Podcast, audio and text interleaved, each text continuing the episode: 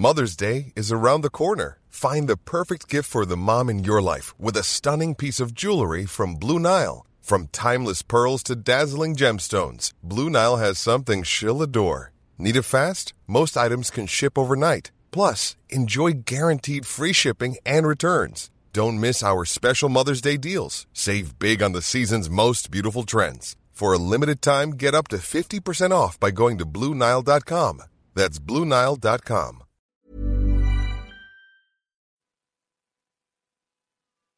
Bonsoir, bienvenue dans le podcast Culture PSG du jeudi 2 avril 2020. On l'avait promis depuis quelques numéros, on est enfin là, le podcast de rétrospective de la saison 2003-2004. C'est la première fois qu'on fait un podcast euh, qui va revenir comme ça sur une saison historique du PSG, puisque ça fait quand même 16 euh, ans, pardon. Autant dire que ça commence à dater. Nous n'avons pas tout à fait la même équipe que d'habitude, puisque Monsieur Martinelli était trop jeune, donc il n'est pas là. On a malgré tout Omar. Bonsoir Omar. Bonsoir tout le monde. Euh, nous avons Simon, qui lui aussi était trop jeune à l'époque, mais qui a revu des dizaines de matchs de la saison 2003-2004, donc. En effet, salut les gars, salut à tous. Et nous avons JTH qui, pour les habitués du forum, est un personnage historique euh, qui est là depuis des années et qui connaît très très bien cette saison. Bonsoir à toi JTH, alias Greg. Eh ben, bonsoir Philo et merci, merci de l'invitation, c'est très sympa d'être là en tout cas. Bah de rien, je sais, tu sais que pour euh, trouver des gens qui voulaient parler de cette saison, j'avais quelques noms du forum évidemment et tu étais parmi les premiers puisque on a beaucoup parlé à l'époque de cette saison 2003-2004. Eh ben, euh, voilà, il y a déjà des gens sur le live donc bonsoir à tous. Donc, on va commencer, en fait, on pense honnêtement faire deux podcasts sur 2003-2004 parce qu'il y a énormément, énormément de choses à dire. C'est-à-dire qu'on va faire aujourd'hui un premier podcast sur euh, un peu un rappel des résultats, qu'est-ce qui s'est passé, pourquoi ça a été une saison vraiment spéciale dans l'histoire du PSG, parce que c'est vraiment une saison à part. Euh, déjà, il n'y a pas de Coupe d'Europe, par exemple. C'est un truc très particulier, mais à l'histoire du PSG, ça, compte. On va un peu évoquer nos souvenirs, parce qu'il y a beaucoup de choses à dire sur cette année-là. Et en fait, la deuxième partie, on va plus parler de la façon dont le PSG jouait, puisque euh, bah, déjà à l'époque, le jeu du PSG était très critiqué sur cette saison 2003-2004, alors que vous verrez qu'on n'a pas forcément le même ressenti. Et sur le podcast de la semaine prochaine, si on n'a pas le temps de le faire aujourd'hui, on reviendra en particulier sur tout ce qui est match et vraiment joueur, plus en détail.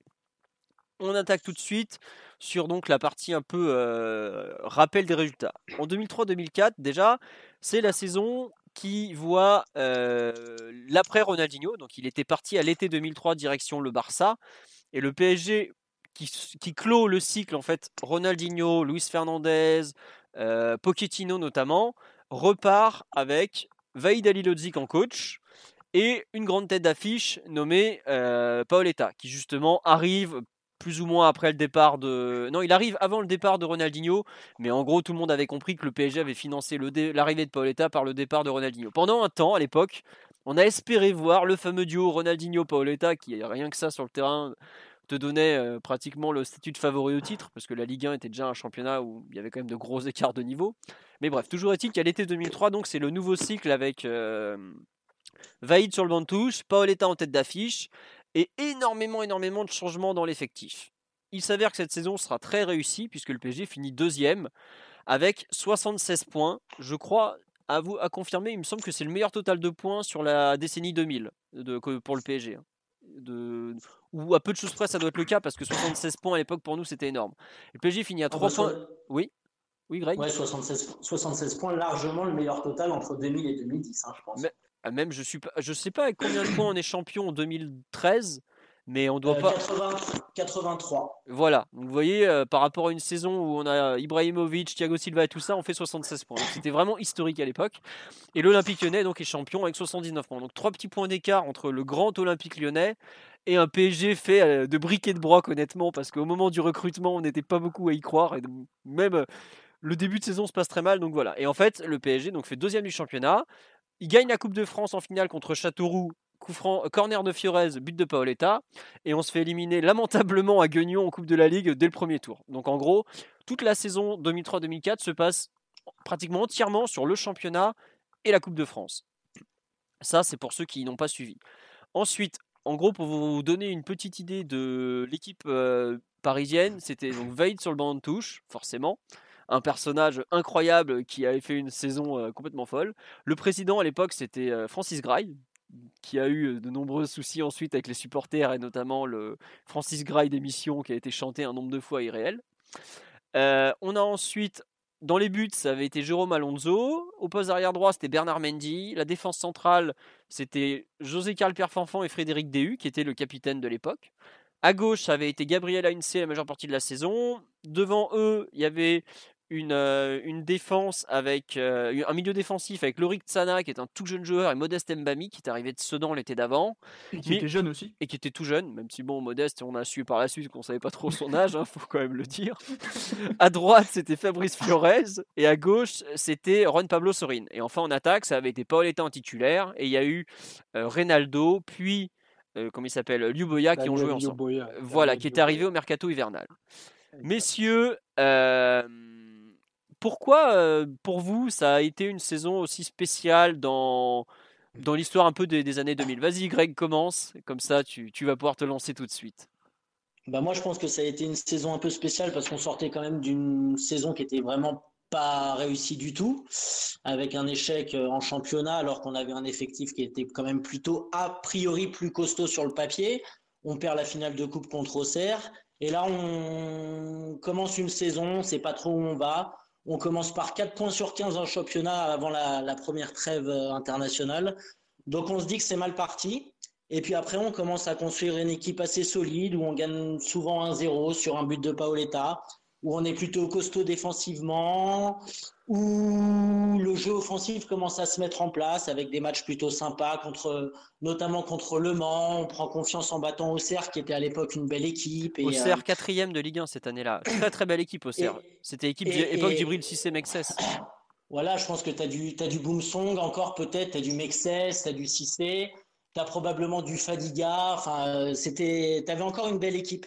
Et moi, je pense que le tournant en début de saison, enfin, on en a parlé tout à l'heure, c'est une victoire à Sochaux. Sochaux qui avait une très belle équipe à l'époque, où on se fait archi dominer, on gagne 1-0 là-bas sur un but de Paoletta. Et je pense que ça a donné un petit peu confiance à ce groupe et, au fait que Vaïd, en fait, pouvait nous emmener euh, un peu plus haut que ce qu'on pouvait espérer. Ouais, voilà. Donc Sochaux, pour ceux qui comprennent, c'est déjà la neuvième journée, 4 octobre. Effectivement, on touche pas une bille du match. Euh, à l'époque, c'était le grand nom de Sochaux, c'était Pedretti, pour ceux qui se rappellent, de Benoît Pedretti, qui après avait signé à Lyon ou à Marseille. Non, à Marseille, puis à Lyon. Enfin bref, peu importe, il a fait les deux, il s'est fait insulter des deux côtés. Mais donc, ouais, euh, effectivement, là, à ce moment-là, on était déjà remonté à la cinquième place. Mais tu parles de la trêve internationale. tu as, battu, Auxerre la semaine d'avant. Voilà, c'est ça. Tu as battu Auxerre, tu as gagné à Guingamp et puis tu as battu Toulouse au parc hyper difficilement, mais qui permet aussi en fait d'aligner bah, 4 victoires et puis il y aura celle contre Le Mans qui fait, qui fait qu'au lieu de. Tu commences par 4 sur 15 et ensuite tu enchaînes par 15 sur 15. Bah voilà, forcément, ça te met en haut, tu tournes presque à 2 points de moyenne, euh, tu n'as pas de Coupe d'Europe la semaine, tu te fais rapidement sortir en, en, Coupe de la Ligue. Donc je pense, que, je pense que ça a rapidement donné confiance, mine de rien, aux joueurs et aux supporters où on a vu en fait, on voyait pas des grands matchs, mais on voyait des joueurs qui, qui se battaient, qui, qui, jouaient les uns pour les autres, et je pense que ça a donné un peu confiance à tout le monde. Ah, c'est exactement ça. C'était une équipe qui était. Bah, c'est pas compliqué. Au mois d'août, on, va, on perd à Lille 1-0, deuxième journée. On perd contre Monaco au domicile, malgré le premier but de Pauletta, quatrième journée. On perd à Montpellier, cinquième journée. À la fin août, le PSG est 17ème en gros. C'est-à-dire qu'au moment de la trêve internationale, on est relégable. quoi. Euh, non, non, on n'est pas relégable, mais on est presque relégable, oui. On est, on, est presque relégable, et, après, je laisse parler les autres. Je pense que si tu fais pas un aussi mauvais début de championnat, je suis pas sûr qu'on aille chercher Sorin. C'est vrai que Sorin arrive le 31 août. Effectivement, tu as raison, il n'est pas dans l'effectif, c'est le Barça qui nous le prête. Et, je suis et après la défaite de Monaco, il y a Vaïd qui commence à après la défaite au parc contre Monaco, il y a Vaïd qui commence à gueuler. Et cette semaine-là, on va chercher Boskovic parce qu'il dit qu'il manque un joueur offensif. Et je pense que la défaite à Montpellier, elle nous fait aller chercher Sorine. Parce que sinon, je pense que la saison, elle n'aurait pas bien tourné du tout. Et c'est vrai qu'on fait des ajustements en cours de, saison. On euh, Jérôme Leroy part en toute fin de mercato, Boskovic arrive, Sorine arrive en prêt. Et je crois qu'il y a un autre joueur aussi qui se fait dégager.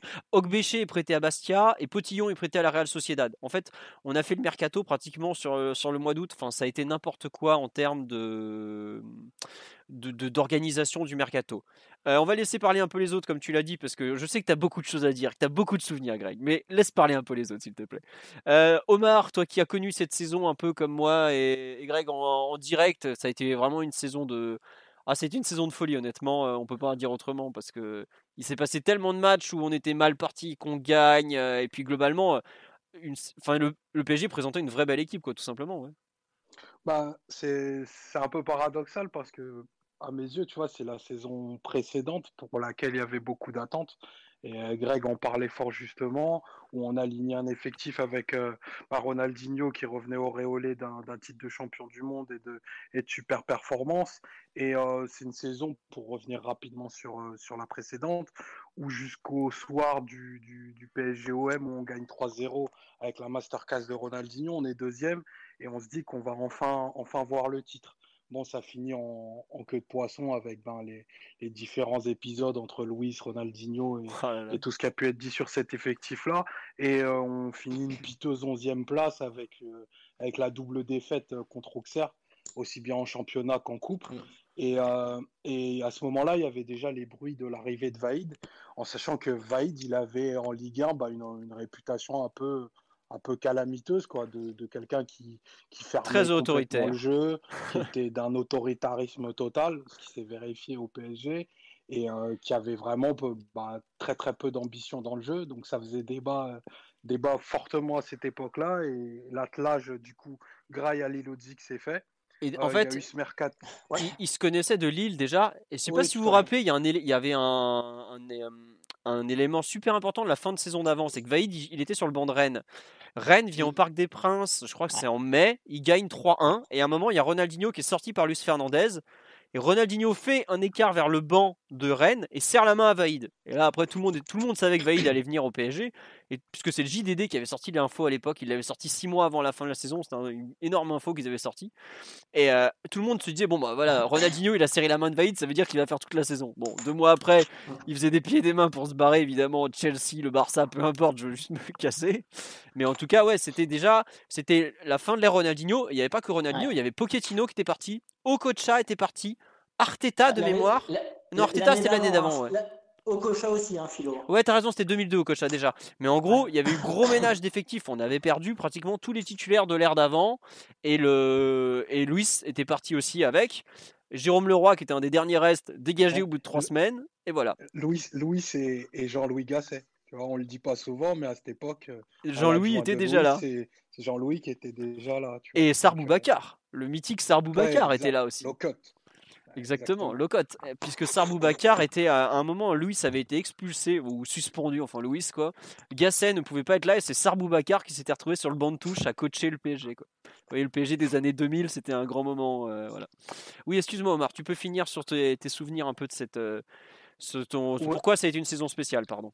Ah ouais, saison, saison spéciale parce que vous parliez, vous parliez d'un tournant tout à l'heure, des tournants de la saison. Moi, le, le premier match qui me revient à l'esprit, c'est bah, paradoxalement, c'est vrai qu'il y a ce, ce, début de saison qui est, qui est, très difficile, où on prend une volée contre Monaco, euh, où on s'attendait ben, justement à, beaucoup mieux. Et il y, a, plusieurs images qui me reviennent. C'est déjà le premier but de Pauletta au parc, et puis ben, l'effroyable blessure de, de Shabani Nonda. Euh, l'équipe qui décolle pas vraiment jusqu'au mois de novembre. Et puis il y a cette défaite au parc contre Lens qui va marquer bah, en fait le, le, début d'une folle invincibilité. Puisque je crois qu'on fait. 19 euh, bah, matchs, puisqu'à l'époque. 23 matchs. Ah oui, 23, parce qu'il y a les coupes. Ouais, il y a les coupes. On, est, on est invaincu en championnat jusqu'au match retour. Ouais, jusqu'au match, jusqu'au match retour contre Lens. Ouais. C'est la 30e journée. C'est ça, ouais. On est invaincu du 1er euh, novembre, donc le jour de PSG Lens, jusqu'au 28 euh, mars. Autant vous dire qu'à l'époque, ça arrivait ça arrivait jamais quoi. dire, pour moi, c'était quelque chose de, totalement inédit que j'avais euh, bah, jamais vu. Bah, du coup, ça a amené plusieurs sentiments. Déjà, être solide, un PSG qui donnait un peu un côté insubmersible parce que ben moi je me moi je m'attelais très bien du style euh, on gagne un zéro, on bétonne et puis et puis c'est pas mm. c'est pas forcément ce qu'il y avait de entre guillemets plus beau à voir. Mais bon ça c'est des débats de style dont on dont on pourra parler. Et puis euh, ouais c'est déjà jouer le titre. Il faut se rendre compte qu'à cette époque c'est quelque chose de d'irréel et rare quoi. De très rare. C'est pas du tout euh, le enfin le PSG entame une saison pour être champion au général, au bout de huit semaines, tu sais que c'est plié et tu te dis que les coupes vont te sauver la mise. Huit semaines, t'es gentil. Hein. Des fois, c'était quatre. Huit semaines, c'est les très bonnes années. Euh, là, jusqu'au bout, bah, on a talonné Lyon, qui était. Et Lyon, Lyon à cette époque, c'est une équipe du top 8, voire top 5 européen. Donc, c'est tous ces sentiments-là voilà, qui, qui, font que cette saison, pour moi, est, est très spéciale et que ben, ça ne m'étonne pas qu'elle ait marqué ben, beaucoup de, gens qui ont eu la chance de, suivre le PSG à cette époque-là. Et même ceux qui étaient trop jeunes, ben, je les invite à, à voir euh, ben, un autre 4-4-2, un style, un style d'équipe qui, qui pourrait être très similaire à celui qu'on a aujourd'hui mais euh, qui était basé sur d'autres vertus et d'autres qualités. Ah, défensivement, euh, c'était imprenable, honnêtement, comme équipe. On en parlait dans l'avant-podcast, à savoir que bah, jouait avec euh, deux arrières gauche sur le côté gauche, et à droite, Mendy et Fiores, qui étaient deux mecs qui défendaient comme des chiens. Sachant que dans l'axe, les deux milieux défensifs, ils étaient très défensifs. Et que la charnière centrale, euh, Pierre Fanfan DU, à, mon sens, était une des meilleures de la décennie. Puisque les deux s'entendaient franchement bien. Euh, bien mieux que ce qu'on a pu avoir par la suite euh, ou autre. Mais c'était une équipe qui était franchement très dure à battre. Et dans les défaites qui font mal, par exemple, il faut se rendre compte que le PSG perd contre Lens donc le 1er novembre. Et ensuite, il ne perd que deux matchs dans la saison. Il perd à Lens au match retour le 28 mars où il manquait la moitié d'une équipe parce que c'était euh, veille de trêve internationale, je crois, où il y avait une histoire de trêve. En gros, où on a. Non, les... de mémoire, les Argentins n'étaient pas rentrés à temps. Enfin, en gros, il manquait des joueurs. Et on repère ensuite à Bordeaux le 11 mai dans un match qu'on aborde de façon calamiteuse et où on perd le titre ce jour-là. Mais en gros, sur toute la deuxième partie de saison, le PSG a perdu deux matchs. Et à l'époque, en général, deux matchs, c'est ce qu'on perdait dans le mois ou dans les deux mois. Quoi. Donc, euh, c'est vraiment ça. Quoi. On nous dit qu'on a une mémoire de folie, mais en fait, c'est pas qu'on a une mémoire de folie. C'est que cette saison, elle a été franchement marquante parce que on a joué que le championnat et c'est vraiment rare dans une saison du PSG qui ait pas une, épopée européenne ou des grands matchs, euh, voilà. Mais en fait, pratiquement toutes les semaines ou tous les 15 jours, il y avait un scénario de malade en fait. Il y a eu des matchs. Oui, vas-y, Greg. Non, excuse-moi, Philo, mais il y a un truc qui est marquant, c'est en début de saison, globalement, quand on s'est mis à bien tourner, on a gagné les matchs 1-0. Et au fur et à mesure que la saison a avancé, si on reprend un peu notre parcours, il y a énormément de matchs où on a été mené et on a complètement réussi à inverser la tendance. Enfin, on est mené au parc par, euh, Bordeaux, par Nantes, euh, euh, par Le Mans. Il y a plein de matchs comme ça. Il y a un match fou à Nice où on est mené, où on se retrouve à 10, où on va gagner. Et je pense que c'était, on avait quand même des guerriers et que ça a conditionné une saison où tout le monde s'en souvient très très bien. Je pense que je pense que ça a beaucoup joué. Ah oui non, clairement c'était une, une équipe. en fait, ce qui est très drôle, c'est qu'on a très peu perdu, alors que le PSG était pourtant souvent présenté comme une équipe qui savait pas faire le jeu. Mais pourtant, dès qu'il s'agissait de revenir au score, en l'occurrence, on était super fort. Et c'est pour ça qu'on a perdu très peu de matchs. C'était une équipe aussi un peu à réaction, vu qu'il y a. Enfin, il y avait plein de matchs où tu as pu retourner la situation en deuxième mi-temps, parfois avec des actions un peu rocambolesques, parce que c'était pas non plus l'équipe qui attaquait le mieux du monde. en revanche, il y a trois ou quatre matchs où tu te fais revenir 1-1 en deuxième mi-temps après avoir ouvert le score et tu sentais que l'équipe pouvait s'endormir un peu quand elle sortait de, cet esprit de conquête en fait. Ah bah, il fallait qu'elle soit à fond. C'était pas une équipe qui était faite pour ronronner ou gérer. C'était une équipe qui était faite pour jouer de façon super agressive. ça se passait pas bien. Ouais, c'est ça. Mais, ce qui est marrant, c'est que ce qu'on a fait en championnat avec une équipe à réaction, la coupe, on la gagne de la même façon parce que normalement, avec le PSG qu'on a, on est éliminé au premier tour. On est mené 2-0 par 3 au parc à la 89e. On égalise dans un scénario de fou, dans un parc où il fait moins 10. Euh, c'est un dimanche ah bah, après-midi. C'est simple. Ah, c'est un match historique celui-là. C'est incroyable. Il y a une lucarne de Ronaldo euh, détournée que, dans un angle impossible, sort de nulle part. C'est un coup franc de 25 mètres dans la lucarne de Gabi Heinz. Ouais, c'est incroyable. improbable en deux, en deux minutes. Tout et c'est Nivet qui marque le but de l'ouverture du score pour 3. Quoi. C'est le mythique. Ça, c'est normal. C'est un, joueur d'une certaine classe. Et, et, quand tu vas en finale et quand tu vas gagner à Nantes, on est quasiment éliminé au péno. Je crois que Nantes, ils ont une ou deux balles pour nous éliminer en, au tir au but. Oui, c'est ça. Ouais. Je sais plus, je sais plus si c'est Letizy ou Alonso. Je sais pas. C'est Letizy, c'est Letizy qui en fait qui coûte un but. Euh, il se rate sur sa sortie temps, dans le temps, dans les 90 premières minutes, alors que tu mènes assez tranquillement, qu'il se passe pas grand chose, mais Letizy coûte un but sur une sortie hasardeuse. Ensuite, tu vas au péno et, et Letizy en sort un et Nantes en envoie un euh, dans les nuages.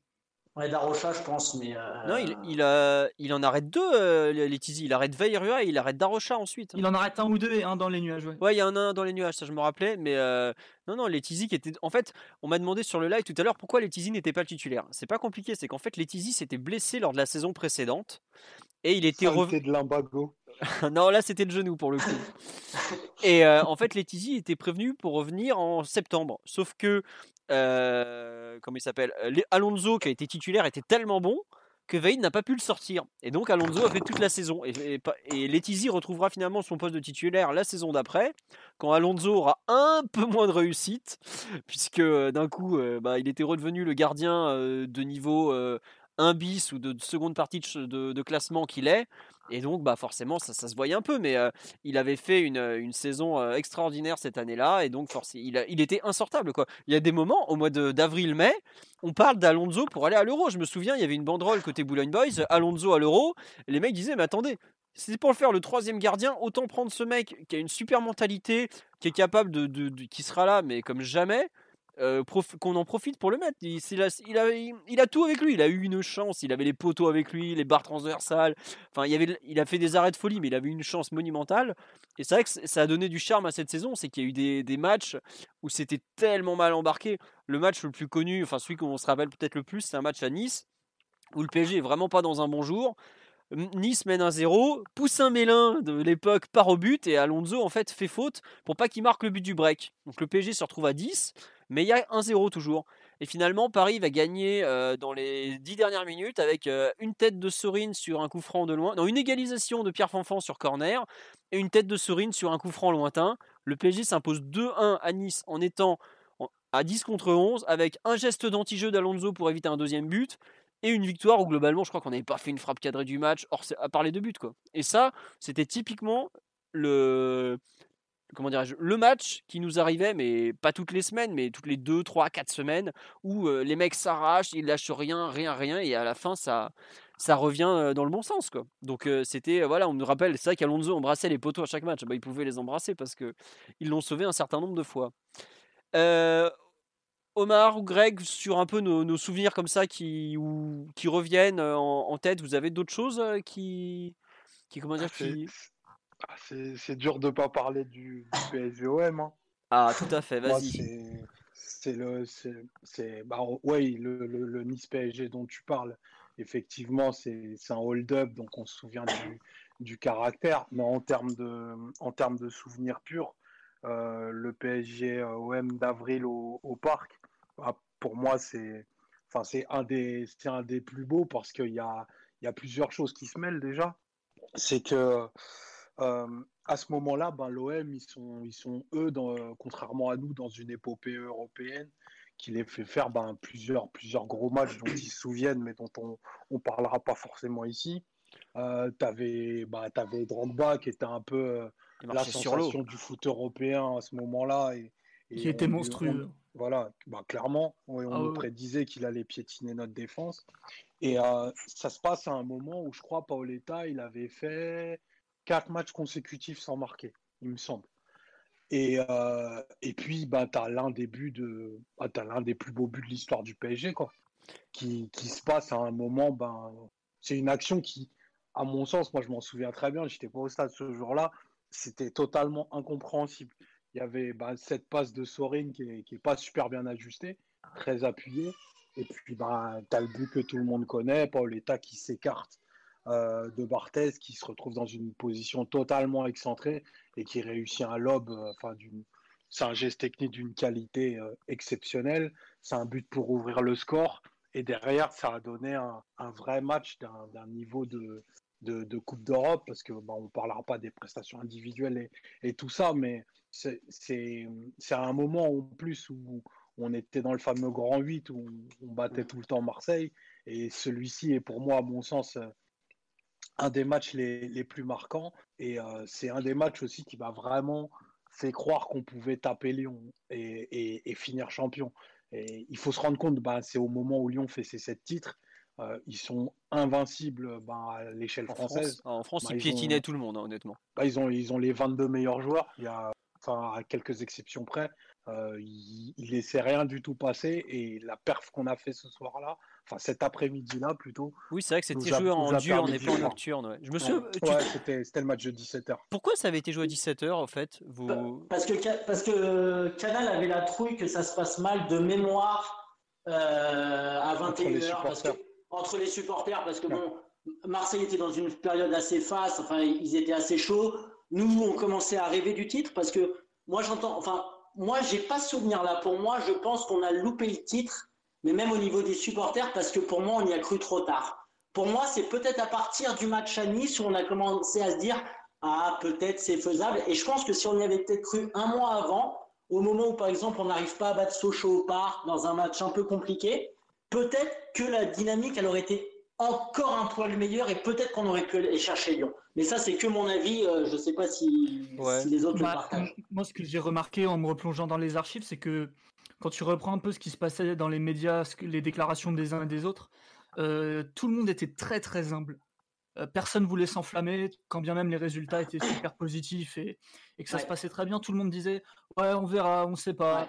Euh, L'Europe c'est important, puis si c'est l'UEFA et pas la Championship, ce sera très bien. Nous on reste à notre place, on sait pas trop. À, part un ou deux joueurs type Fiores qui montraient beaucoup d'ambition en disant bah non non nous on y va, on va jouer le titre. Les autres étaient vraiment euh, on prend les matchs les uns après les autres, on sait pas trop, on verra comment ça se passe. Donc c'est possible que ça ait manqué un peu de un peu d'ambition ou qui est trop de l'ambition. Moi moi, c'est un peu le souvenir que j'ai parce que je sais quand on bat Marseille devant le parc, je crois qu'il y a un Auxerre Sochaux euh, la même journée où les deux se neutralisent et je crois qu'on met le quatrième à 9 points. Et je pense que là, en fait, dans nos têtes de supporters et dans peut-être la tête des joueurs, on s'était dit, bah, au moins on sera dans les trois et après, ça sera que du bonus. Après, je sais pas si, enfin, ce que tu te rappelles, ce qu'on oublie et qu'une personne le live, sur le live me rappelle, il a raison, c'est que on parle de Lyon, mais Monaco cette année-là est énorme. C'est le ah, Monaco qui est en finale Ligue des Champions quand même. Donc, euh... Et Monaco, équipe de malade. Hein. Ah, Monaco perd le, Monaco perd le titre tout seul cette année-là. Monaco était premier, et puis Monaco, ils s'épuisent physiquement parce qu'ils n'avaient pas l'effectif pour tenir. Ils n'étaient pas calibrés du tout pour aller aussi loin en Ligue des Champions. au départ, ils espéraient éventuellement passer le premier tour, et puis on verra. Mais euh, techniquement, le meilleur 11 de départ, c'était peut-être celui de Monaco même. Sauf que quand tu que 11 joueurs, déjà nous, on a fait la saison avec 14 joueurs, on a fini sur les rotules. Euh, les derniers matchs, on les gagne euh, bah, Bastia 1-0, Lyon 1-0, Châteauroux 1-0. Enfin, on finit, on est rincé littéralement. Quoi. Et puis Vaïd, globalement, il laissera les mecs. Hein, je, l'adorais, mais honnêtement, euh, je me souviens être allé au Candela justement en début de saison, au mois d'août ou mois de juillet, parce qu'à l'époque on pouvait aller assister aux entraînements. Séance d'entraînement, on avait fini, euh, elle avait duré 3 heures, on ils avaient fini l'entraînement à 20h30 quoi. à l'époque j'avais même pas le permis, je disais à ma mère mais euh, non mais viens pas me chercher, il est pas fini l'entraînement. Enfin mais attends, arrête de foutre de ma gueule, il est 8h30, euh, c'est quoi Normalement ils s'entraînent une heure tes mecs. Je dis non non non non non non, je te jure, ça fait 3 heures qu'ils y sont et l'entraînement n'est pas fini quoi. Enfin c'était c'était faillite quoi. C'était un mec vraiment, il les a fait travailler comme jamais je crois. Mais par contre, euh, il a fait faire à la moitié de l'effectif la saison de leur vie. Quoi. Honnêtement, c'était. Euh, vous pouvez reprendre l'effectif, honnêtement. Bah, Alonso, c'est la saison de sa vie. Pierre Fanfan, c'est la saison de sa vie. Bernard Mendy, c'est la saison de sa vie. Sana, c'est la saison de sa vie. Bien Mbami, pas loin. Fiorez, évidemment. Euh, même Sourine, je ne sais pas s'il a refait une saison de cette envergure après, peut-être en Argentine avec le River Plate, mais en Europe, il n'a pas fait une seule saison de ce niveau-là. Peut-être euh, si, bah, avec Villarreal. Peut-être Villarreal ouais, ouais. champions, ils vont en ouais, ouais, voilà. Mais honnêtement, Vaïd avait fait, il a dit, euh, il a fait, il avait une équipe de briques et de broc parce qu'honnêtement, quand on voit le recrutement, on voit les noms. Enfin, au départ, on, on joue contre Monaco là au mois d'août, qui est la première claque qu'on se prend. On a euh, Cubillier arrière droit titulaire. on joue le premier match contre Bastia. On joue avec Potillon à gauche, Cubillier à droite, Ogbéché lié gauche, Jérôme Leroy en numéro 10. Enfin, on est, on est une équipe. Il n'y avait même euh, pas des matchs en, 4-3-3 déjà encore à l'époque avant de changer de système. En fait, au départ, on joue, on commence la saison en 4-2-3-1.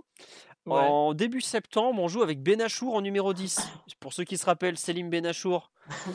Pensez à Valérie Fourniret qui se rappellera pourquoi euh, on parle de lui. Euh, on passe ensuite en 4-3-3 avec justement, c'était Sorine qui jouait relayeur gauche. Et ensuite, à partir de, de, mois de novembre par là, on rebascule en 4-4-2. Il y a un moment où on enchaîne, je crois que c'est après Guignon et Lens, on change de système. On passe 4-4-2 avec Sorine milieu offensif gauche, parce que Sorine au PSG, il a pratiquement jamais joué arrière gauche, contrairement à ce que raconte la légende urbaine. Il jouait milieu offensif gauche et il faisait un duo extraordinaire avec euh, Heinz. Globalement, personne ne voulait affronter ce côté-là parce que bah, ils défendaient comme des chiens et ils attaquaient en mettant des taquets ou presque. Et euh, ensuite, on joue en attaque avec Reynaldo en soutien de Paoletta. Et Reynaldo euh, va avoir une période où il pouvait marquer du milieu de terrain, enfin, tout rentrait. Et à la, trêve hivernale, on réussit à récupérer Duboya en prêt par Strasbourg. Et Luboya sera évidemment titulaire assez vite et il fait un très très bon duo. Il fait une bonne deuxième partie de saison. Mais voilà, en gros, c'était une équipe qui a été construite un peu au fur et à mesure des événements et qui pour le coup était extraordinairement complémentaire. Oui, Greg? Et Reynaldo, alors on se souvient tous de, de cette fait enflée avec le transfert d'Adriano, mais Reynaldo et Paoletta, c'était plutôt une doublette qui était vraiment sympa à regarder, hein, qui était vraiment très complémentaire. Euh, ça faisait longtemps à Paris qu'on n'avait pas eu une doublette aussi complémentaire devant. Après, hein. après, après Greg, Greg pour, euh, pour en finir avec une légende urbaine, euh, Paris s'est pas du tout fait renfler sur, sur le transfert de Reynaldo parce que c'est l'Inter qui avait le premier choix. C'était eux, qui pouvaient choisir ou Adriano ou Reynaldo. Faudrait être con pour prendre Reynaldo. Bien entendu, euh, le directeur sportif de l'Inter, il avait des lunettes à l'époque, donc il a pris Adriano en premier. moi, j'étais resté sur le fait qu'on avait une petite chance de choper Adriano, c'est pour ça. Ouais, ouais, ouais, bien sûr. tu vois, on aime bien de cette époque-là raconter des, des, saucisses qu'on a faites sur les transferts. Ah, on a fait des sacrées saucisses. Il y, en a des sacrées saucisses. D'ailleurs, il y en a une sur cette saison-là. C'est euh, où on aurait refusé Riquelme pour prendre André Luis, ou plutôt sur la saison d'avant. Pardon. Donc, euh, tu vois, il y, en a, il y en a plein au palmarès du PSG. Mais celle sur Adriano, pour le coup, elle est, elle est pas vraie. Et puis, Reynaldo, on a quand même, on l'a essoré. Bon, il nous a raté des trucs inratables et tout. Il nous a fait des passements de jambes où le ballon se barrait du mauvais côté. Enfin, je me souviens qu'à la. des pénalties qu'il devait pas tirer. Exactement. À la fin, on l'appelait Reynaldo le bulgare parce que c'était un faux brésilien et tout. Mais euh, ah oui, non, mais Reynaldo était un personnage. Reynaldo, pour ceux qui ont jamais vu, c'était un peu le, le Lucas de l'époque, quoi. Avec oh, les qualités et les défauts. En, moins bon, hein. En beaucoup moins bon. et, déjà Lucas, c'est pas mon joueur préféré. C'est pas gentil pour Lucas. Hein, Honnêtement, c'est plus un choupo-moting sympathique et avec une vague, euh, comment dirais-je, un vague côté exotique euh, qu'autre chose. Hein, parce franchement, je pense que Omar vous, vous dirait que Ronaldo était bien plus fiable que Lucas. Ça n'engage que lui. devant le but, c'est indéniable. Ah, devant le but, ouais. Mais c'est vrai qu'il y a un moment contre Bordeaux, effectivement, il est à, combien, à 40 mètres du but, il veut se centrer, ça finit dans la lucarne opposée. Quoi. Et, ça, ça a duré pendant deux mois où il, tout ce qui touchait, ça, ça fait... À un moment, il fait un centre, ça se enfin, il fait un tir, c'était un tir complètement raté, ça se finit en centre, Paolo marque. Enfin, il... Eh, Reynaldo eu C'est contre Bordeaux Ouais, c'est Bordeaux, ça. Mais Reynaldo. Il tire, n'importe comment et ça fait une passe de génie. Exactement. Reynaldo a eu des moments de grâce incroyables et puis bah, ça a duré qu'un temps parce qu'au bout d'un moment, la chance, ça s'en va, quoi. Mais. Euh, non, Cardetti était déjà parti. Euh, c'était c'était l'année d'avant, Cardetti. Mais oui, voilà. Cardetti, Cardetti, il a été là que deux mois, hein, globalement, par rapport à son niveau. Hein. Ah ouais, il... a, fait sept, il a fait sept semaines. Exactement. 7 matchs, 7 buts, merci, au revoir. Mm. Jusqu'au match contre Marseille et après merci, au revoir. Hein. Voilà, c'est ça. Bah, après, en même temps, euh, tu mets un mec d'un mètre 60 au milieu du football des années 90-2000, il avait du mal. Quoi. Il a euh, juste... marqué de la tête quand même. Hein. Oui, il a marqué contre de la nice, tête. En... Contre Nice, il en met un de la tête, je crois. Et, et, contre Marseille, il met de la tête, puisque c'est une ouverture. De la tête aussi, hein. Ouais, mais à la, à la, hauteur de sa tête, là, c'était facile, je crois. C'est vrai, c'est vrai. euh, oui, Omar, juste pour finir sur le PSG-OM dont tu parles, qui est effectivement un, un super match pour le coup. Euh, déjà, c'est vrai que enfin, la saison 2003-2004 en Ligue 1, elle a été très très disputée, alors que globalement, les années 2000, c'est Lyon qui roulait sur tout le monde. Hein, faut, enfin, faut pas mentir, hein, c'était ça quoi. Tu les regardais loin, tu voyais Juninho quand filait les buts et toi tu regardais tes joueurs, tu disais bon, bon c'est pas la peine. Hein. Euh, mais euh, c'est quand même une saison où il y a trois équipes de Ligue 1 qui se battent pour le titre et il y a deux finalistes européens, parce que l'OM va en finale de Coupe d'Europe. Monaco, évidemment, va en finale de la Ligue des Champions et se font battre par Porto, puisque Porto avait déjà sorti le Lyon quelques, bah, en quart de finale. Et en fait, ce qui est marrant, c'est que le, le PSGOM, il intervient trois jours après que Marseille soit allé se qualifier à Newcastle de mémoire. Donc l'OM arrive. C'est une l'excuse qu'ils avaient d'ailleurs. Exactement, ils ont dit ouais on était trop fatigués. Et sur le banc de l'OM c'était ce bon vieux José Anigo qui a finalement recruté la moitié de l'équipe parisienne dans les années qui ont suivi. Parce que tu as de cette équipe dont on parle avec beaucoup d'amour, il y a quand même Heinze qui a fini à l'OM, euh, comment il s'appelle Mbami qui a fini à l'OM, Sana qui a fini à l'OM, Fiores qui a fini à l'OM, et euh, DU qui a fini à l'OM. Donc il y a quand même la moitié des titulaires qui ont fini à l'OM. Alonso qui y a joué. Hein. Et Alonso était passé avant, effectivement. Ouais, mais il a fait Saint-Etienne entre temps. Ça, ça mais bon. Donc pour vous dire à quel point cette équipe a traumatisé José Anigo quand même. Et à l'époque, tu as une rumeur Sorine qui veut pas prolonger au PSG et Marseille qui est à fond dessus. Hein. Ouais, et puis après, il leur a donné le salaire, Oui. ils ont fait bon bah c'est bon, on va vous le laisser. Voilà. Euh, sur un peu nos, nos souvenirs, un peu pourquoi ça a été une saison spéciale. euh, toi, Greg, en termes de souvenirs, à part PSG-OM, il y a des matchs dont tu te rappelles particulièrement, euh, dont tu as envie de te Bah, rappeler? Moi, moi, évidemment, comme Omar, il y a ce PSG Marseille, mais il y a, il y a tout dans ce PSG Marseille. C'est entre les deux matchs, eux, c'est entre leurs deux matchs contre Newcastle. C'est un dimanche à 17h au parc, il fait un temps magnifique. euh, le parc est plein, Paoletta il met deux buts de fou. Et moi, ce que j'avais aimé, c'est à un moment, on a quand même enchaîné des matchs au parc où il y avait quand même un, un très très bon niveau. Pour préparer un peu le podcast, j'ai regardé, j'ai revu le résumé d'un PSG Montpellier où on éclate Montpellier 6-1. Bon, Mon- Montpellier sera, sera dernier à la fin de la saison, mais ça jouait vraiment au foot. Tu as doublé de Luboya, doublé de Paoletta, tu as énormément d'occasions, ça joue vite vers l'avant, c'est vraiment super sympa à regarder. Et euh, on, on enchaîne entre février et avril des matchs qui sont vraiment plutôt sympas à regarder. On bat Nantes au parc 3-2 dans un match qui est hyper ouvert, où on est mené, on arrive à revenir, enfin c'est... Avec coaching de Vaïd, souviens-toi, coaching sort- de Vaïd dès la demi-heure de jeu. sort- Il sort Talal pour faire entrer Boskovic. Et, et Exactement. Boskovic, et Boskovic fait un super match. Et Boskovic, des super matchs, il n'y en a pas eu beaucoup, beaucoup pourtant, je peux vous le dire. Il y, en a, il y en a quatre, donc on s'en souvient. Exactement, mais bon. Non, mais oui, vas-y, Greg, excuse-moi, fini euh, sur Ouais. les, les matchs de mi-saison, enfin de la deuxième partie de saison, effectivement. euh, Et, et- et en fait, je trouve que à partir de, comme on disait tout à l'heure, à partir de la défaite contre Lens, on arrive vraiment à enchaîner. Alors jusqu'à la trêve, on fait quelques petits matchs nuls qui nous, qui nous coûtent un peu des points par-ci par-là. On n'arrive pas à battre Nice au parc. On fait un match nul à Rennes, mais parce qu'on on vient d'enchaîner une victoire à Marseille et un match hyper compliqué au parc contre Strasbourg. On, on mène à Lyon juste avant la trêve, juste avant les fêtes de Noël, et Lyon arrive à égaliser sur un but de carrière un peu, un peu châteux de mémoire. Ouais, à 5 Et, minutes de euh, la et fin. À, à 5 minutes Ouais, de la il fin. domine fort, fort, fort, fort. Ouais, mais ça, on s'en fout et qui on- domine. Ce PSG-là, il était fait pour être dominé, donc. euh, Non, mais dominé, type euh, qui concède beaucoup d'occasions. quoi. Ah ouais, non, mais c'est un miracle hein, qu'on n'ait pas perdu là-bas. Mais bon, on revient avec le point du match nul en ayant aligné Hugo Léal qui avait pas joué depuis des semaines, je crois, devant la défense. Donc voilà, Exactement. Et, et Il ce n'y que avait, je te il disais, y avait c'est- pas les expected goals à l'époque. hein. tout à fait, il n'y avait pas tout ça. c'est vrai. Et, et ce que je te disais, Philo, tout à l'heure, qui était marrant, c'est qu'on finit la phase aller avec un nombre de points qui est correct, mais sans plus 35. Ça veut dire qu'on fait 41 sur 57 sur la phase retour, ce qui est assez énorme, sachant que les années où on est champion récemment, en général, on fait 45 points sur 57 parce qu'on est- on perd un match par-ci, on fait des nuls par-là. Et 41 sur 57 à l'époque avec notre effectif, je trouve que c'est très costaud. hein. Ah, c'est énorme, c'est énorme. hein. Faut... Surtout que. Attends, là, euh, sur le live, on parle de El Karkouri, mais par exemple, je, de mémoire, Talal, il part à la Cannes aussi en plus. Parce qu'on perd Mbami à la Cannes, Talal, je crois qu'il y va aussi. Et euh, c'est-à-dire qu'à l'époque, on jouait sur 14 joueurs, donc on se retrouve sans banc de touche.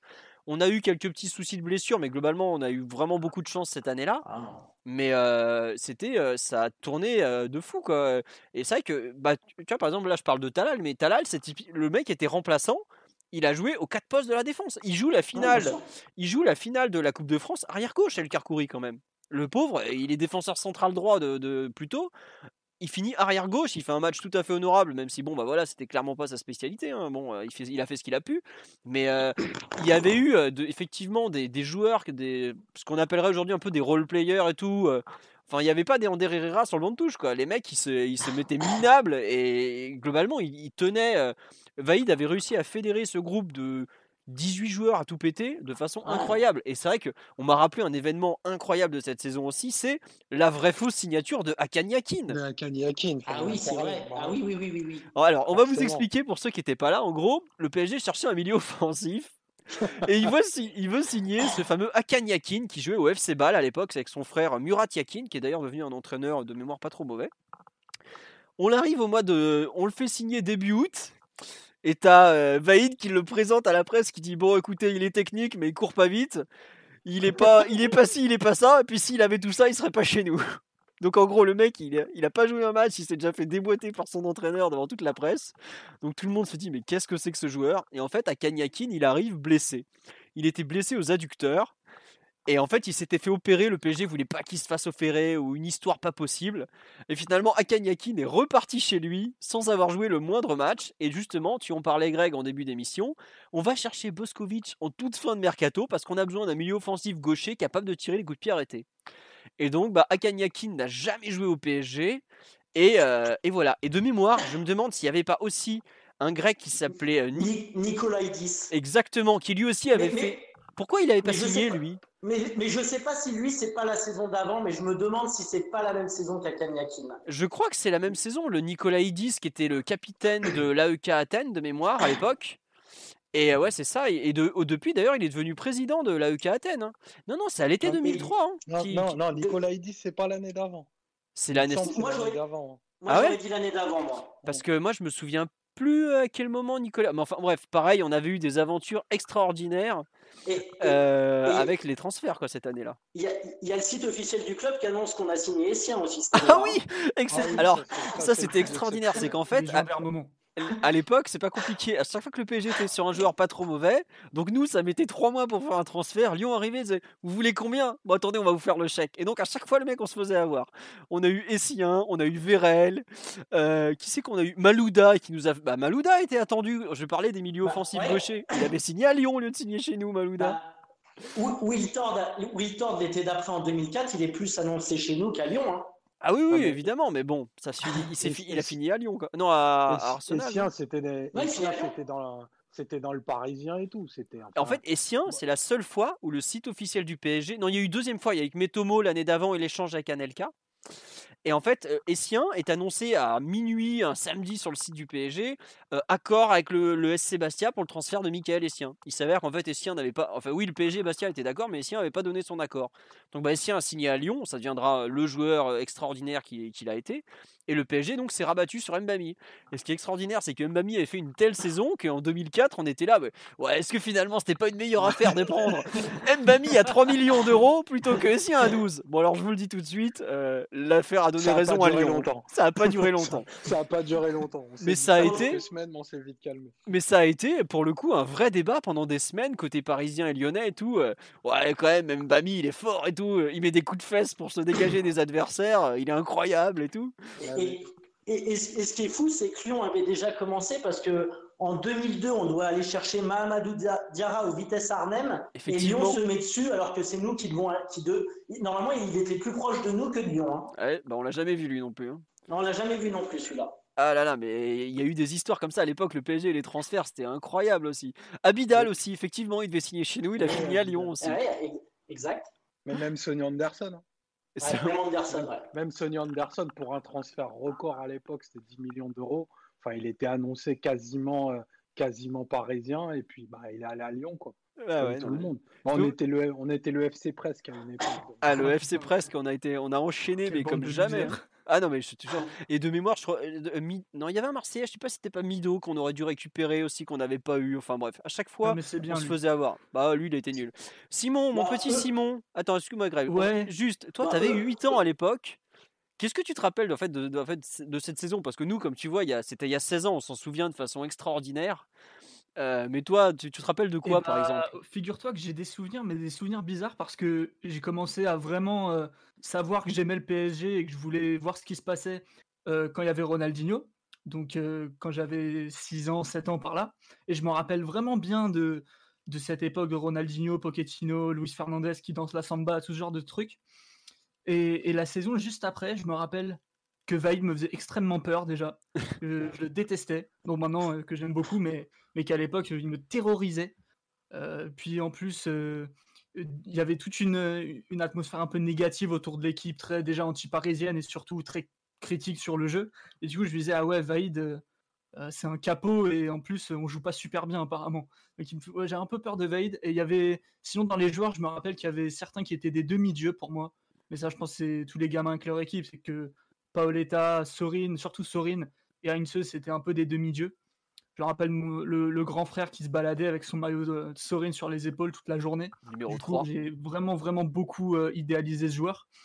Euh, et sinon, j'ai des souvenirs euh, assez flous parce que la saison où j'ai vraiment commencé à aller au parc avec euh, la famille et, et suivre beaucoup plus de matchs, c'était 2004-2005, où là, pour le coup, bah, vous savez moins ce la fête. hein. C'était beaucoup moins bien. C'est Du beaucoup moins euh, pour moi, c'est un peu cet entre-deux. Genre, euh, euh, je me rappelle très bien de Ronaldinho. Je me rappelle très bien comment j'ai com- quand j'ai commencé à suivre les matchs pour, euh, pour de vrai ou beaucoup plus. Et cette saison-là, pour moi, c'est resté un peu un mystère jusqu'à ce que j'éclaircisse les trucs euh, par ailleurs. Et encore plus récemment, vu que j'ai revu des matchs pour le coup. Mais bon, euh, il y a quelques années, c'était plus euh, regardé un peu Wikipédia, deux, trois résumés, des trucs, et je me suis dit, ah putain, c'était cette équipe-là, en fait, qui a fait deuxième et qui était super forte. Limite, il y avait une confusion, pour moi, j'étais pas sûr, mais on a fait deuxième avec qui? Parce que euh, l'équipe euh, de Ronaldinho, elle avait l'air plus forte, mais Ah bah, en je fait, peux dire ils que étaient non. nuls. Ah, euh, L'équipe de Ronaldinho, euh, tu la mettais face à celle-là, elle se faisait mais tordre, mais littéralement tordre. Il y a des, des mecs, euh, des gérants de, de chantier, et en fait, ils étaient deuxième. C'était un peu bizarre. Ah non, Mais ouais, j'ai des souvenirs quand même de, de de Paoletta qui, euh, qui mettait des buts à tous les gros matchs. Et vu que les gros matchs, c'est ce qui m'avait marqué. Donc, euh, ouais. et c'est marrant, c'est que euh, à l'époque, on disait, quoi. on disait que Paoletta avait fait une énorme saison. Paoletta en championnat, il met 18 buts. Aujourd'hui, 18 buts en, en- en championnat, tu rigoles, tu c'est bon, le mec, il a. Bon, voilà quoi. Mais à l'époque, un meilleur, le meilleur buteur, tu pouvais l'être à 22 buts. hein. 20, 22 Je crois buts que- maximum. Je hein. crois que cette année-là, on a un pic avec euh, Djibril Cissé qui doit mettre 26 buts. Il n'y a pas Nonda quand mais. Ah bah non, Nonda, non, c'était Ah l'année d'avant. non, Nonda, Nonda, c'est l'année d'avant, il en met 23, il me semble de mémoire. Ouais, c'est ça, c'est on gros 27. buteurs cette année-là. Il faudrait regarder Mais le classement, mais, mais il y avait Et des, des- c'est- C'était une Ligue 1 vrai que d'excellent le- niveau. hein. Ça- 2003-2004, c'était peut-être le meilleur championnat de Ligue 1 de toute la décennie. hein. Parce que c'est les dernières années où tu regardes l'Europe dans les yeux en plus. Et, Ouais. et Ouais. même visuellement, quand on parlera du jeu, euh, ça m'étonne pas que la Ligue 1 de cette époque pouvait déjà, euh, enfin, pouvait hein, exister un peu plus en Europe que maintenant, par exemple. Mais alors par contre, Mais- il y a eu pillage hein, à l'intersaison. hein, Je te le dis, tout le monde avait vu que la Ligue 1 était de bon niveau. On s'était fait mais piller littéralement. Il n'y avait plus rien après quoi. Oui, Greg? Non, je disais que cette année-là, la Ligue 1 était plutôt forte parce que de mémoire, je crois que Sochaux explose Dortmund 4-0 ou un truc comme ça. Enfin, c'est il y a vraiment un niveau qui est vraiment très très intéressant. Et puis ouais, et puis surtout, avais, je te dis, là, tout, bah écoute, des bonnes équipes. T'avais, attends, Lyon forcément, PSG bonne équipe, Monaco finaliste Ligue des Champions, Ouais. Auxerre qui jouait avec une grosse génération, Sochaux énorme génération aussi. Nantes, t'avais quand même des Yepes, euh, tout ça. Ouais. Euh, Landreau qui était encore à Nantes et tout. Non, Nantes avait une vraie équipe. hein. Et puis ils avaient joué, ils étaient champions de- deux ans avant, faut pas l'oublier. Marseille, finaliste européen. Lens avait été euh, le, le grand couillon de la lutte pour les titres deux ans avant, ils avaient une bonne équipe. Rennes, ils commençaient à avoir des moyens, pareil, bonne équipe. Euh, des équipes vraiment faibles, t'en avais pas beaucoup. Hein. Avais euh, pas beaucoup. le Mans était pas terrible, Bastia était un peu limité. Mais tu vois, tiens, Montpellier est nul à chier. Ouais, non, Montpellier est nul à chier. Mais Bastia qui finit 17ème, ils avaient été invaincus toute la saison à domicile, sauf face au PSG. Dernière journée de championnat, le PSG va gagner à Bastia. Et c'était leur première défaite à domicile, alors que les mecs, ils ont fini avec 39 points au compteur. Quoi. Donc euh, tous les Ouais. matchs étaient durs à gagner. C'était vraiment une belle équipe. hein. Même Strasbourg, qui finit 13ème, avait en, en première partie de saison, ils avaient tourné sur le duo euh, Niang-Luboya. Donc Niang qui finira à Marseille, Luboya qui finira au PSG. Et c'était une équipe qu'ils avaient, ils avaient mis 4-1 à Marseille. Euh, C'était une belle équipe, hein, Strasbourg. La Ligue 1 2003-2004, très très bon niveau. Vraiment, c'était. euh, J'ai le classement des buteurs sous les yeux si vous voulez. Alors, le top 5, c'est Djibril Cissé, 26 buts. Alexander Fry de Rennes, 19 buts. Drogba de l'OM, 18 buts. Paoletta, 18 buts. Et Pierre-Alain Fro de Sochaux, 17 buts. Et voilà, à Sochaux, il y avait Santos aussi, Pedretti, Fro. Ouais. Je me demande s'il n'y avait pas encore Jérémy Mathieu qui jouait ailier gauche à l'époque. Pour vous dire. euh, Peut-être, tu devais avoir Trapasso aussi sur le côté droit, qui était un bon joueur de, de foot. tu avais peut-être une défense avec Monsoro à l'intérieur, euh, qui était. Non, ça avait de la gueule. Hein. Et on nous rappelle qu'effectivement, euh, Fry, euh, donc le, le, Su- le- ouais, il est suisse, Alexander Fry de Il est mémoire. suisse. Ouais. Ouais, qui jouait, il avait mis un quadruplé face à l'OM cette saison-là. Mais c'est peut-être la saison suivante. Enfin, en tout cas, il avait mis un quadruplé face à l'OM qui avait gagné. Ils avaient gagné 4-3. En Pour tout cas, à cette, à cette époque, les triplés et les quadruplés, ça faisait, ça faisait la une du 20h. Pendant, qu'en 2020, c'est un truc bah, totalement banal. quoi. Ah oui, entre temps, il y a Messi et Ronaldo qui sont passés par là. C'est là que vous vous rendez compte. l'irréel, ouais. Exactement. ouais. À l'époque, un triplé, c'était un truc. euh, C'était c'est pas que tu gardais le ballon, c'est l'exploit de l'année. hein. c'est que t'emmenais toute l'équipe au resto avec toi. Quoi. Tu fêtais ça pendant une semaine et puis après t'étais rincé pendant deux. Mais euh, c'était comme ça. Non, non, c'était vraiment. Tu faisais euh, des carrières sur des triplés. hein. Bah bien sûr. Re- demande à Bakayoko. Demande à Sergei Semak. Voilà. Ça. Ouais. Euh, pour revenir un peu sur le, la saison parisienne, euh, toi, Greg, t'as- dans tes meilleurs souvenirs, c'est un peu la période comme ça, ma- mars, euh, mars-avril, c'est ça? Euh, Mars-avril, oui, parce qu'on commence quand même à assurer, euh, à assurer le fait d'être quasiment en Ligue des Champions. Euh, si tu reprends un peu le, le fil du, le fil de la saison, on va gagner à Nice. Après, tu as une trêve parce que tu as la finale de coupe, euh, de coupe de la Ligue. Et on enchaîne une victoire contre Marseille. Et trois jours après, on va gagner à Nantes et on se qualifie pour la finale de Coupe de France.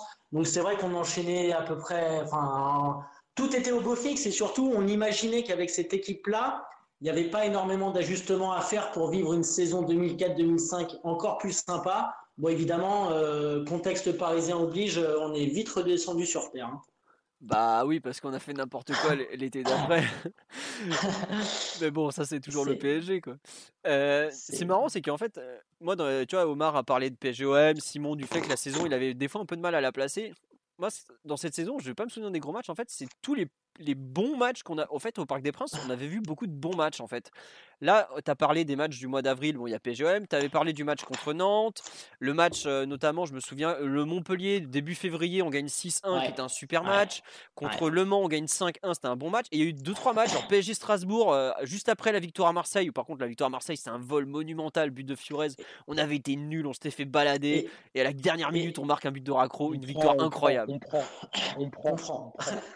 Et, et Philo, je sais pas si tu te souviens, mais trois jours après, comme tu dis, on reçoit Strasbourg et Strasbourg nous fait globalement la misère sur le match. Hein. T'as Ouais. Qui sort, qui sort une balle sous la barre sur un ciseau, on sait pas d'où il le sort. Il a failli découper Bassila. Et, et on arrive à gagner 3-2 un peu miraculeusement, parce que les joueurs, je pense, qui étaient aussi un peu rincés. On avait joué trois jours avant à Marseille. Et, et je pense que est un PSG Bordeaux, après je laisse la parole aux autres, excusez-moi, où Darcheville commence à tenter une panenka sur un péno à la 93e. Et Oui au lieu de faire deux- au lieu de faire 2-2, ça fait 2-1 pour nous. Et ça, je pense que ça a beaucoup joué aussi. Ouais, mais c'est exactement ça. C'est qu'il y a eu plein de matchs en fait qui étaient des où il s'est passé des trucs un peu euh, un peu différents, Ouais. des scénarios Ouais. complètement fous. Mais j'avais oublié la, pas, c'est la panenka d'Archeville quand même quoi. La, la Panenka d'Archeville en, en 2004, c'est juste en 2003. Ouais, 2000, ouais 2003, pardon. Ouais, c'est fin c'est 2003. juste, ouais. pour, bah, c'est juste pour rembourser 99. Hein. Faut pas, pas voiler la Ouais, peut-être.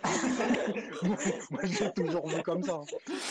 C'est pas Ah, le faux. pauvre avec euh, Alonso qui le prend dans ses bras après. Ouais, mais ouais. Ouais, non, mais- Alors que nous on est en train de l'insulter en mode. Non mais voilà, en, vrai- en fait non, c'est vrai que cette saison, j'arrive pas à retenir un match. C'est- plus un ensemble de matchs où la réussite, euh, la combativité, le, le jeu, parce qu'honnêtement, euh, le PSG de, de Vaïd s'est beaucoup fait tailler, mais on, on a pris plus de plaisir à voir jouer cette équipe-là que pas mal de, des équipes où il y avait des méga stars. Je- deux ans avant, on alignait au coup d'envoi des fois des Alex, Ronaldinho, Okocha, Arteta, Laurent Robert. C'était dégueulasse en termes de jeu. Il y avait Ouais, rien. En- en- Enfin, fallait aussi regarder qui t'avait sur le banc. hein. Bon, il y avait Louis qui n'était pas dans la, meilleure- la meilleure période de Louis, quoi. Mais bref, Parce que de- si tu reprends 2001-2002, je crois que c'est l'un des plus beaux effectifs qu'on puisse avoir. C'est impossible déjà qu'on perde le titre et qu'on soit pas dans les trois premiers. ah bah oui, c'est pas mais, possible. mais on est quatrième et on perd à la dernière journée à Lille, histoire de, de, d'être sûr Sur- de louper la Ligue des Champions, quoi. Mais bref, Sur un but de Sterjovski, quoi. Non, mais ça hein, de façon. quoi. Ça, vous voyez, c'est des, des traumatismes qu'on re- qu'on revisite là plus exactement. Mais non, mais en gros, cette saison 2003-2004, je trouve que dans le jeu, elle a été fortement sous-cotée. Alors après, je vais pas vous mentir, il y a eu au sortir de l'hiver, il y a eu un enchaînement à domicile. On a joué contre Lille le 10 janvier, on gagne 1-0 sur une frappe contrée de Reynaldo qui s'est transformé en but. Et une semaine après, on fait PSG Metz 0-0. Ça avait Oh, été des purges, mais des purges. le, le PSG Metz, il est horrible. c'est un des pires matchs que j'ai pu voir au parc de ma vie. Ouais. Ah, vraiment. Un, Et un samedi soir 0-0, il faisait mal celui-là. Ah, il- et puis il faisait froid en plus. hein. Et le seul truc qui avait embelli le match, c'était le dernier quart d'heure de Luboya qui venait d'arriver en fait. Mais alors le reste, Ouais, c'était ouais. mais horrible. Et en fait, je trouve que c'est, il y a eu deux ou trois matchs dans la saison où on a été vraiment très très mauvais, qui ont laissé une image négative. Et je trouve que à l'époque, la presse a pas été juste avec cette équipe. Aut- Autant il y a des fois, je trouve qu'elle a été trop gentille, trop dure. Autant je trouve que cette équipe a été mal jugée à l'époque. À savoir que c'était une équipe qui, que les supporters aimaient. Franchement, on l'aimait cette équipe. Enfin, il y a eu la moitié des mecs qui finalement vont jouer pour Marseille et qui ont été détestés après. Voilà, faut le dire. Mais honnêtement, sur le terrain, cette équipe, elle était bandante, vraiment. Les mecs, ils se mettaient mais minables de chez minables. Et on perdait très peu de matchs parce que bah, justement, ils se mettaient minables. Il y avait quand même un talent vrai, un vrai. Enfin, l'équipe, on peut l'apprendre. Il y a quand même des internationaux pratiquement dans toutes les lignes. Enfin, bon, Alonso n'a pas été international. Heinze, international argentin, grosse carrière. DU a été international français. Bernard Mendy, international français. Bah, grâce à cette saison-là d'ailleurs. Fiorez, il a été tout proche de de France à une époque. Mbami, international camerounais. Sana, international albanais. Boskovic, international serbe ou monténégrin. Sorin, international argentin. Paoletta, évidemment, international portugais. Et Luboya, international. euh, il était serbe, Luboya, c'est ça? Ou monténégrin Ouais. Enfin bref, un des deux. Ouais, Mais donc, il y a quand même beaucoup d'internationaux. Mais en fait, ils jouaient pas du tout comme des, comme des princesses ou quoi du tout. Ils, se mettaient mais minables. Et, il y a eu effectivement. en fait, elle donnait envie d'être aimée, cette équipe. On voit en ce moment, on a. C'est des équipes de charbonneurs qui sont forcément. enfin, forcément. Qui peuvent être adorées par les supporters et, et vues d'un angle tellement différent par les médias que, que même les, les commentateurs, ils peuvent en perdre un peu l'objectivité du truc et, et mettre l'équipe dans des cases qu'elle remplit pas totalement et ça, ça caricature un petit peu trop ce qui se passait en fait. En, fait, au-delà même de la, de la caricature, c'est faut le remettre en perspective par rapport à la saison globale que le football français vivait. Et il y avait des, des épopées européennes, notamment celle de Monaco, qui faisait un peu, euh, bah, qui faisait un peu de l'ombre à tout le reste, parce qu'ils ont sorti deux trois matchs d'anthologie. Et donc, bah, c'est vrai que la plus belle équipe à ce moment-là, c'est Monaco. Monaco, ils ont un style de jeu euh, bah, qui est radicalement différent d'une autre. Ils jouent aussi en 4-4-2, mais voilà, ils ont des côtés qui sont plus profonds, qui voilà, ils portent un peu plus le ballon, ils sont plus portés sur la possession et tout. Et, euh, c'est ce qui fait que bah, l'équipe du PSG, n'ayant pas le, la loupe grossissante de la Coupe d'Europe, est peut-être moins appréciée. Mais par contre, euh, ce que tu dis est très juste. C'est une équipe que, en tant que supporter, tu es obligé d'adorer parce que ils, sont, ils ont toujours été à 2000% de ce qu'ils pouvaient faire. Et juste... Quand ils finissent à 76 points, bah en fait, c'est impossible de leur demander plus. Ah non, non. Vu, vu comment l'effectif est taillé, vu ce que Vaïd en a tiré, bah à la fin, euh, voilà quoi. C'est tant mieux qu'ils prennent la coupe parce qu'au moins, ben, ça tombe pas dans les, ça tombe pas dans l'oubli côté palmarès. Mais on se rend compte qu'en fait, euh, ce qui, ce qui va te lier à une équipe, c'est pas tant qu'elle gagne, même si c'est très important, c'est surtout l'émotion qu'elle dégage. Et euh, même s'il n'y avait pas eu cette Coupe de France à la fin, bah, cette équipe elle serait restée dans les mémoires parce que justement, bah, sur le terrain, il y avait, il y avait plus que des mecs qui allaient chercher une victoire au bout et, ils, ont, ils ont laissé bah, pour, les, pour les supporters qui ont pu les suivre à cette époque-là ou, ou même ceux qui rattrapent maintenant, bah, beaucoup, beaucoup d'émotions. Et en fait, le, le sel du foot, c'est ça. Quoi.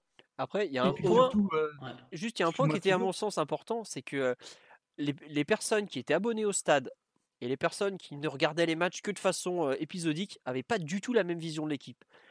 Je pense que tu ne trouveras pas un abonné de la saison 2003-2004 qui n'a pas aimé cette équipe parce que les matchs c'était beaucoup plus sympa que ce qu'on pensait, parce que bah ça jouait mieux que ce qu'on pensait, que les mecs s'arrachaient et tout ça. Et par contre ceux qui regardaient le football un peu épisodiquement, comme tu dis Omar, à savoir ceux qui vivaient les épopées européennes de, de Monaco, de Marseille, de Lyon, quand ils regardaient un match du PSG, effectivement, ce que je disais, là, les deux matchs à 17h, là, le Lille et le Metz, par exemple, ils nous avaient fait un mal fou.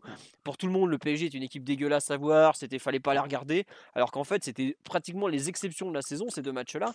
Et je trouve qu'il y a eu, en fait, à un moment, une séparation entre la vision du grand public, la vision de ceux qui, euh, qui ont regardé cette équipe grandir au fur et à mesure de la saison et qui, sont, qui ont vu que c'était une équipe qui était super dure à battre je pense honnêtement que le PSG, tu nous mettais en Ligue des Champions, on pouvait aller jusqu'en quart de finale, mais sans problème avec ce 11 de départ, parce qu'on était super dur à battre. Après, on n'aurait jamais pu aller beaucoup plus haut parce qu'il manquait du talent, parce qu'il y avait un manque de, créativité notamment et tout ça. Mais sur le 11 type, il était super dur à battre, même Enfin, on a perdu deux matchs en six mois à l'échelle du PSG de l'époque. franchement, vous, vous ne vous rendez pas compte. C'est, c'est comme si aujourd'hui on finissait la saison invaincue ou presque. Hein, parce que euh, à l'époque, on perdait un match par semaine ou dans les mauvaises semaines, on en gagnait un dans le mois. Quoi. Enfin, dans les mauvais mois, on gagnait vraiment pas grand chose. Quoi. Et c'est pour ça que je trouve que. Oui, vas-y. Ouais, pardon. Moi, j'ai une question. Je me suis toujours demandé si l'effectif 2008-2009, bah, je... si on n'avait pas eu de Coupe d'Europe, si ça se serait pas transformé en une saison 2003-2004. Ah bah moi je te rejoins totalement parce que justement c'est un peu l'autre bonne saison des années 2000 et où justement on, finit cramer la, saison parce qu'on a trop de matchs à jouer quoi. Parce que la Coupe d'Europe nous tue euh, et, et, et, là on joue vraiment le titre jusqu'à ce qu'on soit Marseille. Bon là après on a complètement explosé dans le jeu au niveau des résultats mais c'est pareil en 2008-2009 euh, on avait fait par exemple 4 ou 5 bons mois qui étaient très impressionnants en termes de jeu, en termes de points. Et, euh, et moi, je trouvais qu'il y avait un, une sorte de parallèle avec, avec la saison 2003-2004, avec même peut-être encore un, peut-être un peu plus de talent. Ouais, plus de talent, une équipe plus tournée vers l'avant aussi. Moins de joueurs aimables pour les supporters, je pense. Ouais, ça c'est ah vrai. Ça c'est sûr, ça c'est sûr. Tu, trouves, tu trouves qu'il y a plus de talent en 2008-2009 Offensivement, rien à voir, ouais. Ah ouais, rien à voir. tu- tu- Enfin, c'est Julie- c'est personnel. C'est pas. Ouais, Julie, ouais. Julie, c'est- C'est Seignon, euh, c'est Seignon, il faisait des diffs. hein. Surtout, Ouais, c'était fort. hein. Cessignon à l'époque, c'est euh, il n'était pas encore totalement alcoolique, il était très très fort. Il est Non, franchement, euh, il est dans les quatre meilleurs joueurs du championnat et surtout en fait, euh, tu avais à la fois la... Cessignon qui était une individualité très forte et tu avais le duo Waro Julie qui est pour moi le meilleur duo qu'on a eu pratiquement euh, sur toute la décennie 2000 euh, parce qu'ils s'entendaient super bien, que c'était extraordinairement complémentaire et qu'on savait les utiliser en plus. Ouais, Mais- t'avais- T'avais Makelele qui était capable de te sortir le Ouais. bon match quand il fallait, même s'il avait 103 ans. Quoi. Exactement. Et Mendy Fiorez, qui était un petit peu euh, avec Searas et Seignon, ça se ressemblait aussi un petit peu en termes de complémentarité, de, de jeu sur les côtés. C'est des trucs qu'on ne voit pas si souvent que ça à Paris, enfin, de mon Ah, avis à moi. Ouais, non, Ah, c'est dur, c'est dur d'animer des côtés. hein. C'est vraiment c'est c'est un métier, monsieur. C'est un vrai métier. c'est un métier. Ouais. Ça s'apprend. Eh oui, bah d'ailleurs certains pourraient ferait bien apprendre en ce moment. Euh, là, on a on a balayé tous nos souvenirs depuis pratiquement une heure. On va quand même attaquer un peu la dernière partie sur euh, sur un peu le grâce à Simon qui lui a revu beaucoup de matchs, même si moi je me suis refait quelques résumés. La façon dont le PSG jouait, Simon, toi qui as revu ça à, froid donc. Est-ce que tu veux nous, décrire un peu avec euh, bah, 15 ans de recul désormais comment le PSG jouait à l'époque finalement? C'était une équipe qui, comme on l'a dit, avait une assise défensive assez impressionnante et, qui pouvait s'appuyer sur ça pour gérer beaucoup de matchs. C'est pas forcément une équipe qui allait créer 10 000 occasions dans le jeu, euh, même si elle pouvait le faire par certains moments. Il y a eu, je pense qu'il y a eu certains mois plus prolifiques que d'autres en termes de, créativité. Euh, je pense euh, toute la période octobre quand tu commences à gagner beaucoup de matchs, à mettre pas mal de buts. Je crois que tu, tu cartonnes le Mans au parc à un moment. Ça, c'est des moments où, où l'équipe pouvait vraiment compter sur pas mal d'occasions, pas mal de créativité. Et quand Louboya arrive aussi, ça, rend- ça, redonne un second souffle à la fin du mois de janvier à l'équipe qui, qui commence à vraiment bien tourner, à mettre pas mal de buts. Après, c'était clairement pas une équipe euh, comme le Monaco de l'époque ou Lyon de l'époque qui était quand même plus, plus engageant offensivement. C'est quand même une équipe euh, solide de 4-4-2 avec euh, des joueurs qui savaient défendre à tous les postes. Euh, avec peut-être l'exception de Paoletta, mais qui encore euh, à cette époque-là, il faut. Je pense que beaucoup de gens se souviennent bien du Paoletta de 2007-2008 qui qui faisait plus grand chose et qui avançait pas. Là, c'est un Paoletta qui avait à peine 30 ans, qui, qui avait du déplacement, qui pouvait euh, se déplacer sur toute la largeur du terrain, éventuellement la profondeur, qui défendait dans les gros matchs quand il le fallait.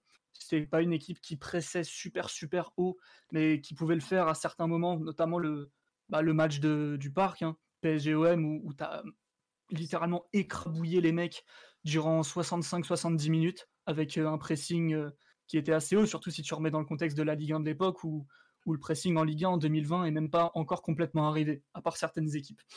Donc euh, c'est une équipe qui, se basait sur ça, qui se basait sur beaucoup de jeux sur les côtés, bah, de manière logique, les 4-4-2 de l'époque, où en plus où toute une partie de la saison, tu n'avais pas vraiment de numéro 10, ou alors Louboya a pu reprendre le rôle, mais beaucoup plus tard dans la saison, du coup tu avais eu le temps de développer des choses.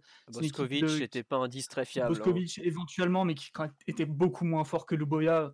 Faut, enfin, faut le rappeler pour les gens qui, qui ne sauraient pas ça. Euh, Quand Louboya arrive, c'est vraiment, euh, ça change un peu la face de l'équipe dans la manière d'attaquer d'ailleurs, parce que tout devient un peu moins stéréotypé. Bah, surtout, euh, on a un un mec qui était talent capable. Ouais, puis on avait un mec qui était capable de tenir le ballon dans les 30 derniers mètres, quoi. Alors qu'à Un- jusque-là, on n'en avait pas qui- du tout, quoi. Bah, le PSG était une, une équipe assez verticale dans le sens où t'avais pas forcément des joueurs ultra rapides en soi, mais par contre ça allait à toute vitesse vers l'avant. Ça se préoccupait pas de, de garder le ballon dans des zones euh, qu'on qualifierait de stériles, surtout à l'époque. C'est vraiment une équipe qui allait vite de l'avant, qui se projetait sur les côtés. Donc ça Mm. manquait un peu de, de vitesse de course par moment, là où Reynaldo, lui, se démarquait. Les moments où il rentrait en fin de match, il pouvait faire des grosses divs juste en Simon. vitesse. Et c'est quelque chose que l'équipe avait pas vraiment. Simon, la vitesse quand même côté droit euh, entre Mendy et Fiorez. Ouais, mais Mendy part de loin et Fiorez courait pas si vite que ça. hein. Bah, Ah, mais il courait intelligemment. rappelle- Dans la manière dont il joue, Fiorez, ça me rappelle un peu le Sarabia maintenant. C'est-à-dire que quelqu'un qui est capable de jouer sur son bon pied euh, tout en revenant à l'intérieur, quelqu'un qui peut centrer très bien, quelqu'un qui fait beaucoup de stats.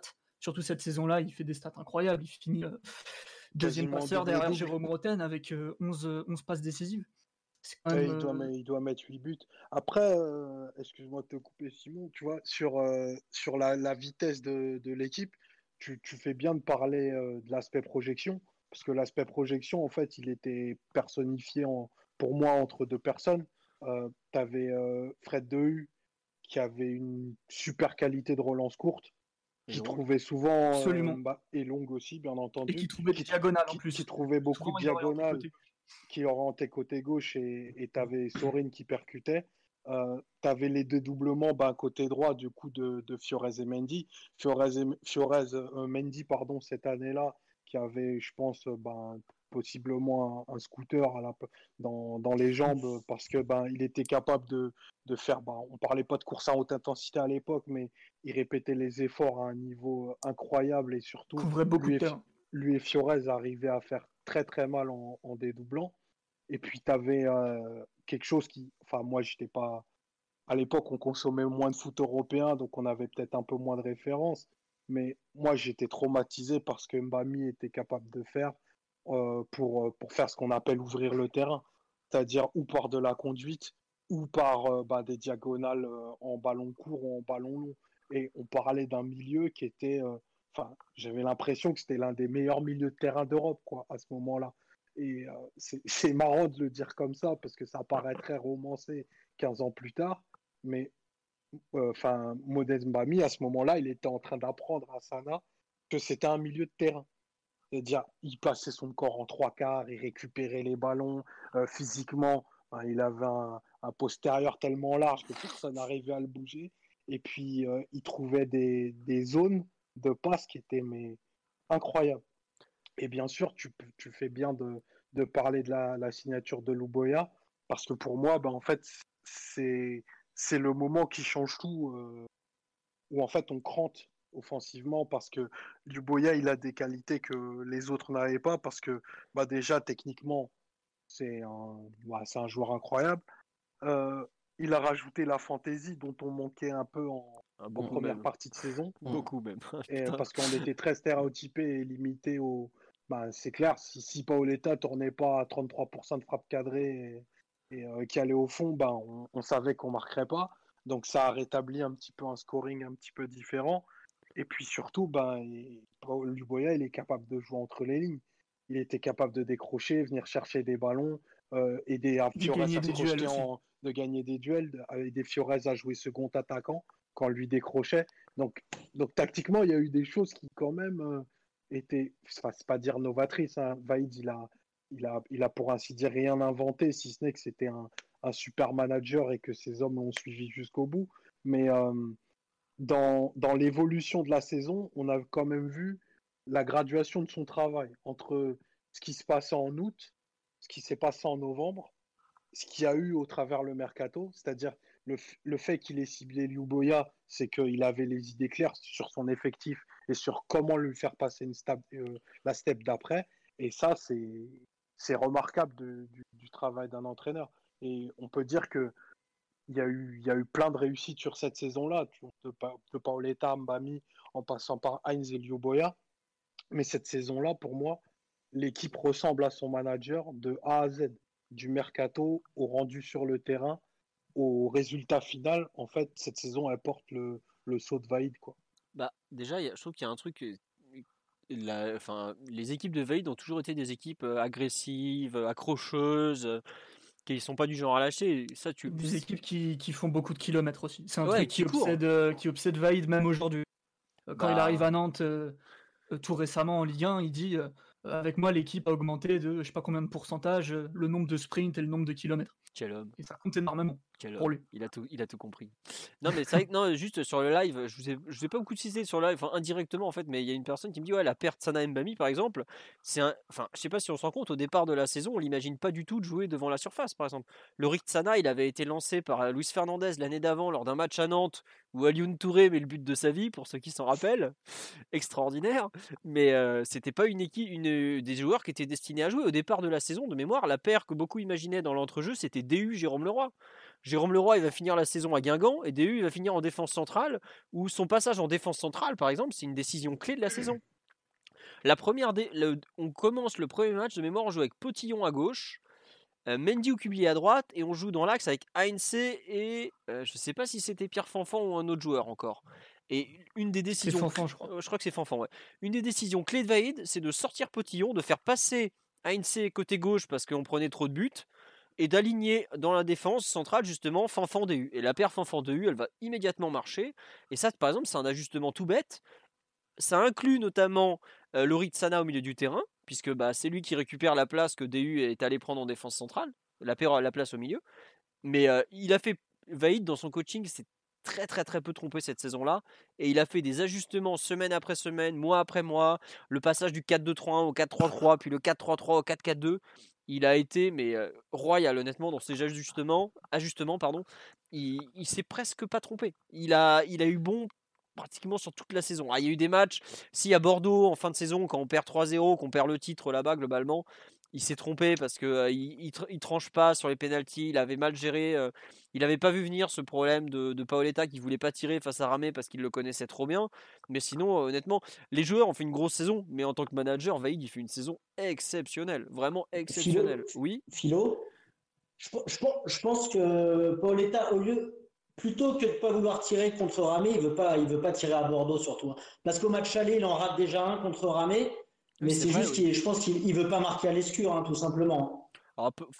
peut-être, il n'y a que lui qui sait dans le fond, mais c'est vrai qu'en tout cas, ce jour-là, notre tireur de penalty, euh, ne s'est pas présenté face à, face à, face à son ancienne équipe. Alors après, moi honnêtement, j'en voudrais jamais hein, parce qu'il euh, il nous a fait tellement de bien cette année-là et même les trois premières saisons de Paoletta à Paris, elles sont vraiment exceptionnelles. Bon, après les deux dernières, je trouve que euh, ça a été très très compliqué. On aurait dû s'arrêter à trois ans ensemble, mais non, voilà. Donc dans le déroulement de la saison, il y a eu beaucoup de choses qui sont allées en notre faveur, mais je trouve que on a su prendre les bonnes décisions et tu as raison Omar de parler du mercato hivernal même si on a pris Abibou Traoré qu'on n'a jamais vu sur le terrain en finale le fameux Abibou Traoré qui lui aussi s'était fait tailler par Vaïd en conférence de presse qui avait dit euh, t'as pris numéro 14 comme Cruyff c'est bien bah, on verra si t'es bon bon finalement il était pas assez bon parce qu'il a pas joué une minute le pauvre. Mais euh, il y a eu tout au long de la saison en fait dans le jeu dans les adaptations. Je me souviens par exemple quand on va gagner 1-0 à Sochaux pour annihiler Sochaux, il va mettre euh, Sorin au marquage individuel sur Pedretti. Et même si Sochaux va nous archi-dominer, euh, c'était plutôt bien vu par exemple à l'époque, parce que Pedretti est un joueur clé de Sochaux.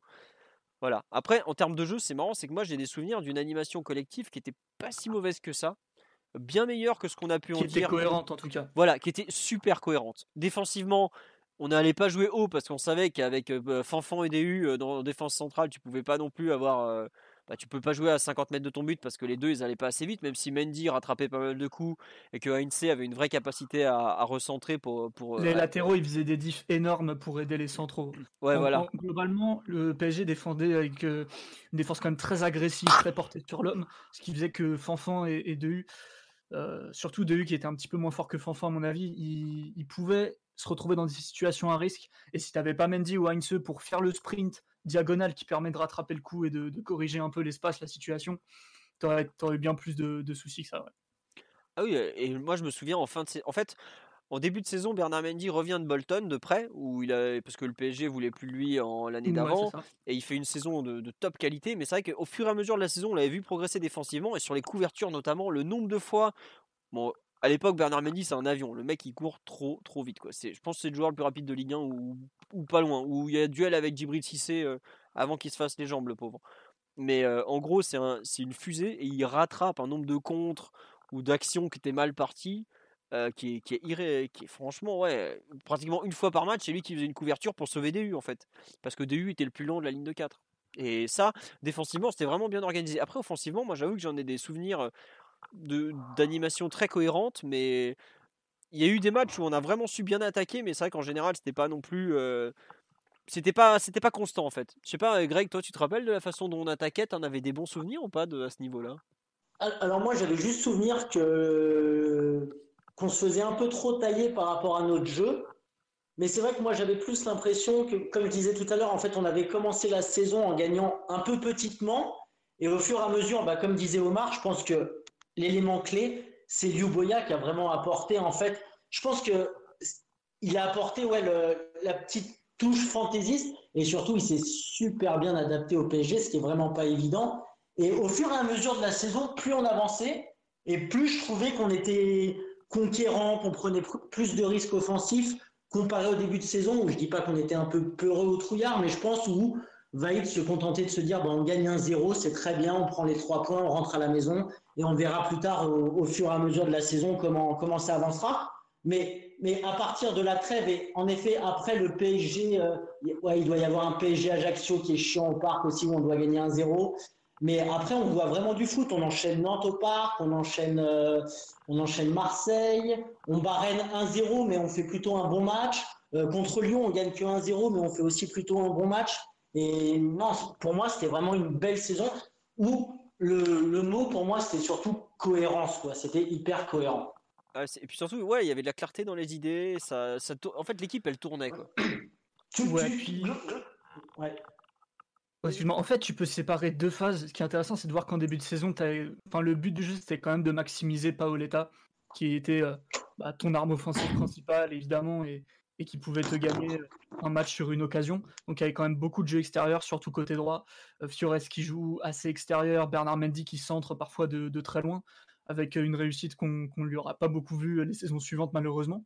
Et ça pouvait fonctionner, mais c'était quand même assez limité. Euh, c'était quand même une équipe assez défensive.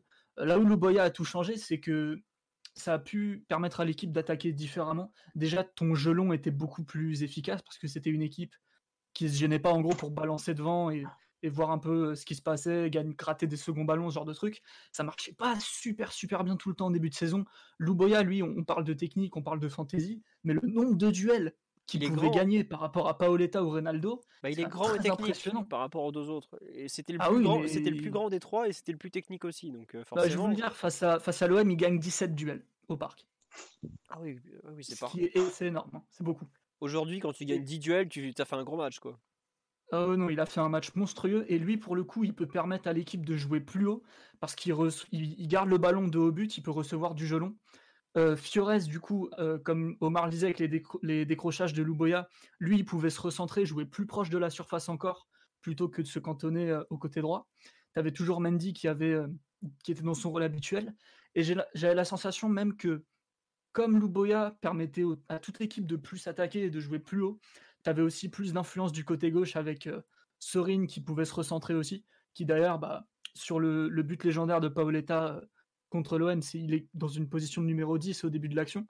C'est quand même une équipe qui était assez compacte côté ballon, c'est-à-dire que euh, si la possession de balle était plus côté droit, bah, Sorin revenait presque en position de numéro 10. Et, et Gabi pouvait attaquer beaucoup moins que Mendy, mais au fur et à mesure de la saison, il joue clairement de plus en plus haut. Ouais, bah après, enfin, Sorin a aussi petit à petit à, affiner sa complémentarité avec les joueurs offensifs, parce qu'au départ, euh, il tient en fait le, côté gauche, il le tient parce qu'il est, ultra performant. Mais petit à petit, il, a, il est devenu surtout de. Je trouve vraiment. il a commencé un peu à jouer plus avec les autres, quoi. Pas seulement avec son, avec son pote, quoi. Et c'est là où c'est devenu vraiment intéressant, c'est qu'à la fin, on attaquait vraiment à quatre joueurs, quoi. T'avais Luboya qui était un peu l'organisateur, Sorin qui était là aussi un peu pour aider, qui était à la fois en percussion un peu, et on ouais, qui, qui, compensait des espaces, qui grattait des seconds ballons, qui pouvait faire du surnombre dans la surface aussi. Et tu avais euh, euh, Furez qui lui faisait vraiment mal avec ses appels de balles. C'est vrai que tu as parlé de Sarabia tout à l'heure. Il y avait beaucoup de, effectivement, ce, jeu sans ballon qui était très important de la part de Furez. Et le nombre de fois où Furez a été lancé en, profondeur côté droit et ensuite il n'y avait plus qu'à ajuster un centre pour trouver euh, bah, Paoletta ou Luboya ou autre. Furez, cette année-là, de mémoire, il fait 13 ou 12 ou 13 passes décisives en Ligue 1 pour un joueur qui franchement avait pas de dribble, un milieu offensif droit qui fait 13 passes décisives en n'ayant pas de dribble, euh, ça veut dire à quel point il a été bien utilisé par les autres en fait. Et il doit en faire 7 vers Paoletta en championnat, je crois. Ouais, c'est ça. Bah, D'ailleurs, les, derniers matchs, c'était pratiquement le l'arme fatale, c'était. Euh... Débordement de Mendy, de doublement avec Fiores, Fiores centre en retrait, Paoletta au point de pénalty. La transversale vers Fiores marchait bien aussi avec euh, Luboya ou, ou qui pouvait le trouver. Euh, dans, dans l'angle mort de la défense en fait avec une diagonale gauche-droite. Mm. Ça marchait très très bien. Euh, ouais, ouais, et puis il y avait, euh, je trouve qu'il y, avait en fait petit à petit au, fur et à mesure de la saison, je trouve qu'on a vu des, des combinaisons apparaître. C'est-à-dire des trucs qu'on voyait pas au début. Mais qui petit à petit euh, sont apparus, ont commencé à marcher, etc. etc. Quoi. Et notamment là, tu vois, bah, le, le, fameux Fiores pour Paoletta, euh, c'est un truc qui est, qui est vraiment. On voyait qu'il y avait du travail en fait. D'une semaine à l'autre, je trouve qu'on voyait un peu l'évolution de. De comment dirais-je, de, de l'équipe, de, du style, des joueurs, même la progression individuelle. Ouais, ça se trouvait mieux, de mieux en mieux. C'est aussi l'avantage d'avoir un 11 qui était tellement établi que, que enfin, tu voyais les mêmes mecs chaque semaine et, et c'est la chance aussi que ça joue de mieux en mieux, avec beaucoup plus d'affinité entre chacun. Tu as, parlé de Suarez, tu as parlé de, de Sorin. C'est les exemples parfaits des joueurs qui, euh, à force de jouer ensemble, ont fini par, euh, par nouer des relations sur le terrain qui étaient très très intéressantes. Et je trouve que c'est là où c'était intéressant que ça soit une saison sans Coupe d'Europe, c'est qu'en fait, d'une semaine à l'autre, on avait le temps de voir euh, les ajustements de Vaïd la progression des joueurs et qu'est-ce qu'ils avaient travaillé dans la semaine. Moi, je me souviens être allé à l'entraînement où ils avaient fait séance de travail sur les côtés. La semaine d'après, enfin, limite, j'avais l'impression de revoir l'entraînement. Quoi. Le travail, fixation de. Bah, en général, c'était Furez qui fixait, qui remettait à Mbami, et Mbami allait trouver, trouver Mendy qui était lancé, parce qu'une fois que Mendy était lancé, personne l'arrêtait. Et en fait, c'est marrant, c'est que on voyait vraiment d'une semaine à l'autre ce que Vaïd voulait travailler, et puis vu comme il les faisait travailler, ça se voyait encore plus. Mais en, fait, on sentait la patte de l'entraîneur au fur et à mesure, comment il tentait de petit à petit de les faire progresser tous ensemble. Et c'est vrai qu'à la fin, Greg, tu dis vraiment très justement, c'est que l'équipe, elle, a, progressé tout au long de la saison. Quoi. Et là, il y a une personne qui me demande sur le live, aujourd'hui, en Ligue 1, elle termine à quelle place cette équipe selon vous? Moi, je, bah, les deuxièmes derrière nous. Hein. Ah mais complètement. Alors là, j'ai aucun doute, hein, parce que déjà, elle est super dure à battre. Elle avait assez de talent par rapport à la Ligue 1 d'aujourd'hui pour aller chercher des, bons résultats. Et puis parce que tout simplement, c'était une vraie équipe. Et aujourd'hui, des vraies bonnes équipes en Ligue 1, il y en a beaucoup moins qu'à l'époque. Alors après, bah, cette, équipe-là, elle aurait eu plus que 76 points à l'époque. Hein. Ah ouais, aujourd'hui, c'est une équipe qui, pour moi, en vaut 85 euh, facile. Hein. Vraiment. Parce qu'elle elle tournait bien et puis euh, bah, elle n'avait pas la Ligue des Champions euh, ou la Coupe d'Europe à gérer et rien que ça. Et puis même le fait d'être éliminé rapidement en Coupe de la Ligue, ça avait été aussi une, une, sonnette d'alarme. Savoir en fait, c'était pas un match comme les autres Guignon parce qu'on avait déjà perdu en finale de Coupe de la Ligue contre eux en 2000, mmh. la finale. Là, on repère à Guignon, ça commençait à être un peu chaud. Et donc, bah, de mémoire, je me demande si c'est pas à ce moment-là justement que Vaïd il lâche son 4-3-3 pour repasser au 4-4-2 euh, parce que justement, il voit qu'il faut faire un ajustement. Quoi. Bah, surtout que pour se remettre de l'élimination à Guignon, on perd au parc contre Lens. Hein. Donc, ah ça annonçait quand même une une semaine un peu, un peu chaude et après on va gagner 1-0 à Nantes juste avant la trêve internationale qui nous, qui nous donne un peu d'air quoi. Ouais, c'est ça. Et c'est vrai qu'il y a eu des moments, en fait, les moments clés ont souvent basculé en notre faveur quand même. Et ça, ouais, t'as jamais lâché. Ça, c'est assez impressionnant. Ouais, c'est ça, mais bon, euh, ah bah ça, sur le live, on nous dit eh, Sorin aurait aimé continuer avec le PG. alors, le problème de Sorin, c'est que déjà, il était très gourmand en salaire parce que bah, il savait le niveau qu'il avait. Et surtout, à l'époque, les trêves internationales, c'était un, un, merdier, mais monumental, honnêtement. Et il voulait absolument jouer à chaque fois pour l'Argentine. Et en fait, Vaïd avait calculé, il avait attendez, mais tu vas partir jouer pour l'Argentine, tu vas louper un tiers des matchs. À partir de là, on peut pas te filer le salaire que tu demandes, et sachant qu'en plus, tu vas nous manquer un tiers des matchs. Quoi. Et donc, bah, Sorin était reparti, et il aura laissé avec lui. Et on aura, on aura eu Armand pendant 9 ans. Exact. et bah, là, dommage, ouais, parce que, parce que, gauche. Ouais, parce que 66% de, de Sorin, c'était bien mieux que 100% de, de celui et ceux qui lui ont succédé. Hein. Jusqu'à Maxwell. Mais bon, c'est comme ça. Mais donc voilà. Euh, on nous dit c'est l'équivalent de l'OM cette année. Ah non, non, franchement, ce PSG là était bien meilleur que l'OM de cette année. Hein. Qui a dit ça C'est ce bon Hal sur le live. Mais bon, non, non, globalement, ouais, c'était une équipe. Euh, c'était une vraie belle équipe, honnêtement. Sur la façon dont on jouait, Omar, tu veux rajouter quelque chose ou pas? Bah, collectivement, ouais, on a, on a, on a un peu fait le tour. Après, ouais, j'insiste sur, sur, je rebondis sur quelque chose que tu disais tout à l'heure. C'est vraiment là la clarté de, de, de, de ce qu'on de ce qu'on peut appeler le projet de jeu de Vaïd, duquel bah, l'effectif a adhéré à, à 100% tu vois, au début, on parlait d'un joueur comme Talal qui a joué aux quatre postes défensifs. Talal, il doit avoir peut-être le, dixième temps de jeu de l'effectif, euh, en sachant qu'il est bah, plus d'une fois sur deux sur le banc, mais il a donné 100% de ce qu'il avait à chacun des postes où, il a pu jouer. Et, je trouve qu'il incarne bien aussi bah, ce qu'a ce réussi à créer Vaïd en finalement assez peu de temps. Parce que ben, aujourd'hui, on est dans une époque où on dissèque un peu tout si tu remontes aux prémices de la saison, les matchs amicaux du, PSG de cette, année-là, il se passe aussi pas très bien. Tu as ben, ce dont on a évoqué tout à l'heure par rapport à Yakin et, euh, le fait que ben, le, Vaïd ait vraiment des, idées claires sur ce qu'il voulait faire. Ça a permis d'avoir ben, la, ligne, la ligne directrice qu'on a eue tout au long de l'année et qui nous a permis ben, d'avoir des résultats qui, qui, au départ, ne tournaient pas en notre faveur. Puis au, fur et à mesure, ben, on commençait à se greffer et on donnait la, la, montée en puissance de, l'effectif tel qu'on l'a connu pour finir à, trois points du titre et, avec une Coupe de France, euh, coupe de France euh, arrachée. Euh, je ne saurais pas trop quoi dire sur si elle était projetée en 2020, combien, combien elle finirait. c'est un petit peu compliqué à, à se projeter, mais la, réalité, c'est que c'est une des équipes les plus, les plus cohérentes qu'on ait eues sur le PSG depuis, depuis ces 20 dernières années. Que va aider un coach qui a vraiment réussi à tirer bah, 150% de, de l'effectif parce qu'on a vu des joueurs qui ont atteint des, pics de performance et de niveau qu'ils n'ont plus jamais atteint de leur carrière.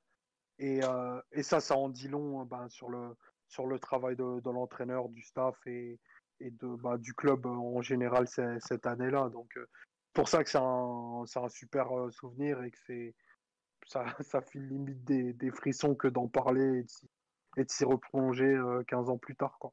Et tu vois, pour compléter ce que tu dis, la saison, c'était il y a 16 ans donc, mais euh, je trouve que c'est une des saisons qui, qui, a le plus marqué les gens, en général. Savoir que, bon, déjà, des bonnes saisons à l'époque, il n'y en a pas eu énormément. Par exemple, mmh. la saison, elle a 16 ans. Je me souviens mieux de cette saison-là que de la saison, euh, je sais pas, 2014-2015, par exemple. Ah ouais, mais c'est normal, c'est l'émotion. Ah oui, non, mais et tu vois, je, je, revois des, là, euh, on a parlé du, du PSG Nantes où on gagne 3-2 avec euh, Vaïd qui sort Talal au bout d'une demi-heure parce qu'il voit que collectivement ça tourne pas. C'était le match où. terrible ça. Ouais, voilà, mais tu vois, c'est un changement, c'est rare un changement comme ça au bout d'une demi-heure de jeu. Et il le prend dans ses bras, il dit écoute, c'est pas contre toi, mais ah, on, avait, on, devait gagner ce match et il fallait que quelqu'un sorte. En plus, ce match, euh, euh Heinze n'est pas là parce que son père vient de ah. mourir. Il y a une minute de silence qui est euh, effrayante au Parc des Princes, qui est probablement la plus respectée de l'histoire du parc, alors qu'il y avait toujours un crétin pour gueuler au milieu. Là, il y avait vraiment eu pas un bruit. C'était un match très particulier.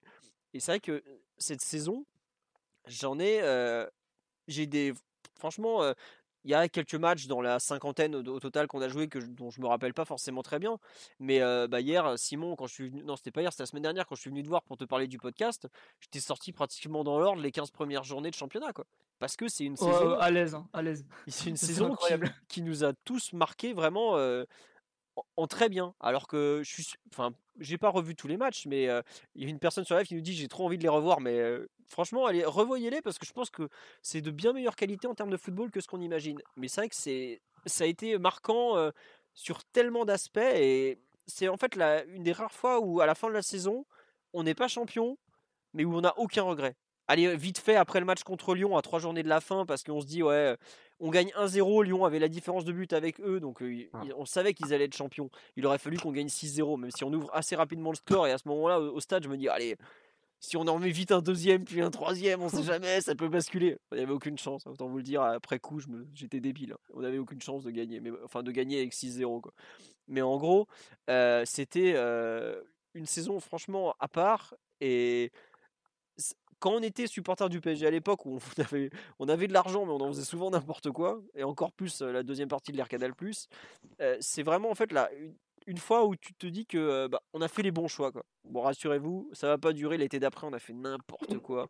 On a fait mais alors vraiment n'importe quoi avec l'argent qu'on avait, puis on en avait pas beaucoup. Veid a aussi un peu fait n'importe quoi et tout donc voilà, ça restera en fait une, en fait une, une éclaircie au milieu de nombreuses saisons pas terribles. Et c'est peut-être aussi pour ça qu'on en parle avec autant de, bah, de joie, quoi, tout simplement, et de, et de bonheur. Quoi. Je sais pas, euh, Greg, toi, pour euh, ton souvenir un peu, ça, ça, rejoint ça, ce, cette façon de retrouver 15 euh, ans bah, plus tard moi, moi, je, me, je te rejoins totalement sur le fait que je me souviens mieux de matchs d'il y a 20 ans, mais c'est aussi le fait parce qu'on allait au parc, parce qu'on était jeunes. Et, et maintenant, il y a des matchs, c'est vrai que il y a deux ans, tu me sors un PSG, je sais pas, je sais pas si je serais capable de te donner des buteurs ou la date à laquelle ça s'est passé, alors que cette saison-là, mais même d'autres, hein, mais Et je pense que 2003-2004, euh, bah, c'est quand même, comme tu disais, l'éclaircie au milieu de, on va le dire, de saison vraiment de merde. Parce que euh, les deux saisons où on a Ronnie, bah, c'est quand même pas terrible, ni en termes de classement, ni en termes de jeu. L'année qui suit 2003-2004, bah, on peut pas faire pire. Les tribunes, c'est horrible. Tu as le conflit avec Gras et Larue. Au niveau du jeu, c'est ridicule. Je crois qu'on fait le plus moche mercato d'été qu'on ait pu faire avec euh, la première année de colonie. Donc forcément, 2003-2004, tu as l'impression que tout va bien se goupiller et qu'on peut éventuellement aller emmerder Lyon l'année d'après. Chose qu'on fera jamais. Hein. Ah, c'est clair que Lyon avait repris de l'avance comme pas permis durant l'été. Euh, non, parce que nous, nous, le mercato pourri qu'on fait, eux, ils avaient fait un super mercato 2004 encore où ils avaient encore euh, rajouté des, des, des, top joueurs, enfin pas des top joueurs, mais des joueurs utiles à leur effectif. Là où nous, enfin, quand tu vas chercher euh, Ateba, Pancrate, euh, Corridon, Armand, Yepes, Pichot, tu peux pas t'attendre, tu, tu, peux pas autant gâcher un, un bon boulot que de ramener autant de merde d'un coup, quoi. C'est pas possible. l'enchaînement de noms là, le Ateba, Pichot. Et, quand, quand, ta, quand ta star c'est Roten qui se pète sur un, pendant 4 mois sur un coup franc dévié contre Porto, bah, tu te dis que la saison va être pourrave jusqu'à la fin, de toute façon. Puis t'as l'impression que c'est une équipe qui est morte cet été-là parce que t'as ton capitaine qui s'en va à l'OM et qui fait une finale de Coupe de France, euh, enfin qui, qui, vit en tout cas une finale de Coupe de France très difficile parce que euh, tout le monde sait qu'il va partir. C'est bon, c'est quasi acté, tout le monde le sait. Les supporters le prennent en grippe évidemment. Euh, c'est compliqué pour lui. il soulève à peine le trophée. On lui, a montré le respect qu'il méritait ce soir-là. exactement. Disons que les tribunes sont restées dignes et, on fait ce qu'il fallait faire avec euh, toutes les conséquences que ça pouvait avoir. Donc Dehu, quand capitaine, va soulever le trophée, il le soulève à peine, histoire de, puis il se tire au vestiaire directement. Il a fallu que ses coéquipiers lui courent après pour lui dire non non Fred reviens reviens euh, euh, reste avec nous c'est pas la mort fais le tour du stade salut puis puis ça ira très très compliqué donc déjà là tu sens qu'il y a un truc qui se casse quand ton, ton défenseur capitaine rejoint le, club ennemi alors que tu fais une saison où, tu les bats trois fois, domicile extérieur et Coupe de France. Donc c'est un événement quand même marquant. Et, le fait que Fiorez l'était dans la foulée, c'est Jérôme Alonso qui disait dans une interview que Vaïd le tenait en très très haute estime, Fabrice Fiorez, et qui voulait un peu construire son attaque autour de lui, peut-être même encore plus qu'avec Luboya ou, ou Paoletta. Et que, et se met dans la tête qu'il va aller rejoindre Fred Dehu à l'OM et rejoindre les rangs ennemis, ça, j'ai l'impression que c'est un truc qui a tué cette équipe, qui a un peu tué Vaïd et qui surtout a tué Fiores, qui, euh, qui globalement, euh, bah, ça a signé la fin de sa carrière. Quoi. Parce que ah je bah crois qu'à l'OM, il doit jouer 15 matchs en 3 ans, il fait des prêts dégueulasses, il est déjà relativement âgé pour l'époque, vu qu'il doit avoir 27-28 euh, ans. globalement, c'est la fin de sa carrière et ça, enfin, les conséquences de ce double transfert ont été globalement terribles, vraiment terribles. D'où le célèbre euh, J'ai vomi de Vaïd. Extraordinaire. On ne jamais, qui restera dans les mémoires. Parce que Fiores se, se barre pas tout de suite. Hein. Il, ah, il parle. Non, il attend. Il, part fin août. Hein, euh, en pré-saison. Il part fin août. Euh, il part fin août, ouais. Il, a même prolongé avant. Stage. Il prolonge, de mémoire, euh, Fiores prolonge, je crois, en juin. Et il part deux mois mmh après, avec perte et fracas à la fin du mercato. dans, les, dans les extraordinaires recrues de l'été 2004, on me rappelle le LDR Marino, qui était le oh pote, le pote de Paoletta, qui était complètement rincé, qui était, qui avançait à deux à l'heure, mais qui nous avait mis un but exceptionnel contre Istres un mercredi soir euh, d'ennui. Enfin il bref. chaud encore ce soir-là. Ah, il faisait super froid même. Oh qu'est-ce qu'on s'était gelé, putain. Ah on a eu des matchs où il faisait pas chaud et c'est pas le terrain qui nous réchauffait, je peux vous le dire. Hein. Le PSG c'était pas mal en, termes de, ah ouais. Ah, thermomètre. Ouais, mais l'ambiance était plus sympa ce soir-là. Ouais. Ouais, ouais, c'est vrai. Mais bon. Il y a, euh, voilà, en fait, c'est vrai que Simon, tu le dis, c'est vrai, cette équipe, elle est morte euh, pratiquement dès la fin du dernier match, puisque à l'époque, la Coupe de France, c'était le dernier match, et déjà, en fait, on avait eu, et on avait les, aussi les premiers problèmes de, des sélections euh, sud-américaines, puisque Heinz et Sorin ne jouent pas à la finale parce qu'ils sont retenus par la Copa América, quoi. C'est ça qui est fou. C'est qu'on a quand même deux titulaires qui n'étaient pas là parce que la, la, FFF avait foutu une finale de Coupe de France sur des dates internationales. Enfin, c'est rien que ça, c'était ce qu'on ah, dit qu'aujourd'hui ça paraîtrait complètement fou. Imagine non, non, non, c'est pas vrai, ça continue. c'est toujours le même non, mais, imagine si les sélections sud-américaines jouaient pendant les finales de Coupe de France et que les trois quarts des joueurs du PSG se barraient, euh, ce serait. Euh, y avait, ça ferait, comme tu dis, ça ferait la une du monde et du 20h. Quoi. Il, y avait, il y avait des grands stages à l'époque, et puis tu sais, la, la FF, la, 3F était, était abonnée au Romané Conti à l'époque, donc euh, pour faire le calendrier, ça aide pas. Eh ouais, c'était. Non, mais c'est le pire, c'est qu'on en rigole, mais il y a eu comme ça des, des, trucs dans la saison où tu fais, mais aujourd'hui ça passerait plus quoi. Enfin. Mais toute la saison, il t'a manqué plein de fois, il t'a manqué les Sud-Américains, Paoletta qui a manqué aussi plusieurs fois avec le Portugal parce que il, rentrait à des dates bizarres, il loupait la moitié des entraînements, c'était toujours, c'était une autre époque quoi. Ouais, bon, on a fait le tour un peu pour cette première partie de, retour sur cette saison 2003-2004. On vous fera la semaine prochaine plus orienté peut-être match. Une personne qui nous demande euh, quel est un match à revoir? Revoyez PSGOM, je pense qu'en termes de jeu, euh, d'intensité. 25 avril. Voilà. Ouais. Euh, juste avant que vous nous quittiez, truc très important, il y a Simon qui a fait 50 minutes à peu près de bonus vidéo au total qu'on va sortir en plusieurs fois. Il vous les a publiés sur Patreon, donc il faut payer. Voilà, on vous le dit. Ça vaut largement le coup par rapport à la saison. Euh, Simon, présente tes vidéos, s'il te plaît, parce que moi, je les connais plus de tête à force de les voir. Alors, euh, je vous fais un peu le plusieurs vidéos, 5 ou 6. Attendez que je, me... que je vous fasse la liste. sur euh, toute une vidéo pour vous remettre un petit peu, en gros, le cours de la saison avec les, déclarations de Vaïd des joueurs et un petit peu l'ambiance médiatique, on va dire, autour du club, qui, dure plus de 10 minutes, qui est très complète dans l'ordre chronologique. Euh, une, une, vidéo sur l'animation type analyse tactique, comme je fais en palette, sur l'animation défensive du PSG qui, qui comptait énormément sur, euh, sur euh, une défense testostéronée, on va dire. Donc ça, c'est ça c'est pour aujourd'hui. C'est déjà disponible. Vous pouvez trouver ces deux vidéos-là cette semaine. Ensuite, ce sera des vidéos sur l'animation offensive, toujours sous forme d'analyse tactique et de compilation vidéo. Donc c'est plus de 15 minutes pour la partie offensive. Et ensuite, il y aura 9 minutes de vidéo sur les exploits de Jérôme Alonso qui fait une saison complètement incroyable vu, vu le gardien qu'il était et la carrière qu'il a eue. Donc ça fait toujours plaisir de voir Alonso sortir des, diagonales en, en les tirs d'une manière toujours très particulière.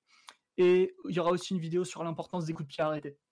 Donc ça fait six vidéos au total si je me trompe pas. ça, ce sera tout disponible tout le mois d'avril. donc c'est voilà une collaboration Culture PSG et Piot Foot. C'est sur mon Patreon.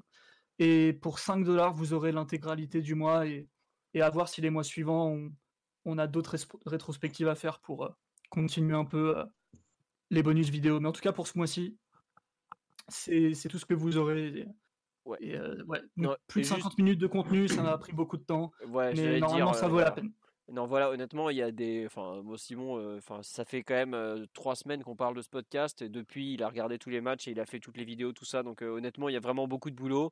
Si vous avez envie de revoir la saison 2003-2004 sous un autre œil et tout, moi, je vous le conseille. J'ai eu accès aux vidéos, vous vous doutez quand même. Et il y a, y, a, vraiment du taf. Et vous serez pas volé, honnêtement, pour 5 dollars, ça vaut le coup, quoi. C'est en français, évidemment. On me demande, oui, c'est en français. Pas comme je fais d'habitude sur YouTube et tout. Non, non là, c'est que en français. C'est pour pour les auditeurs de culture, pour les fans du PSG. Donc euh, pas de souci. Ça, les, vaut largement. Et, euh, et, si je peux me permettre, euh, déjà, bah, bravo pour ce que tu as fait. bravo aussi à tous. Non, mais c'était, ça m'a fait plaisir. J'en profite parce que bah, voilà, revenir sur une saison historique où bah, certains, certains étaient ou très jeunes ou peut-être même pas nés parmi ceux qui nous suivent. Donc merci d'être là et puis on, on va essayer d'agrémenter ça avec d'autres surprises autour de cette saison, mais j'en dis pas plus. Ouais.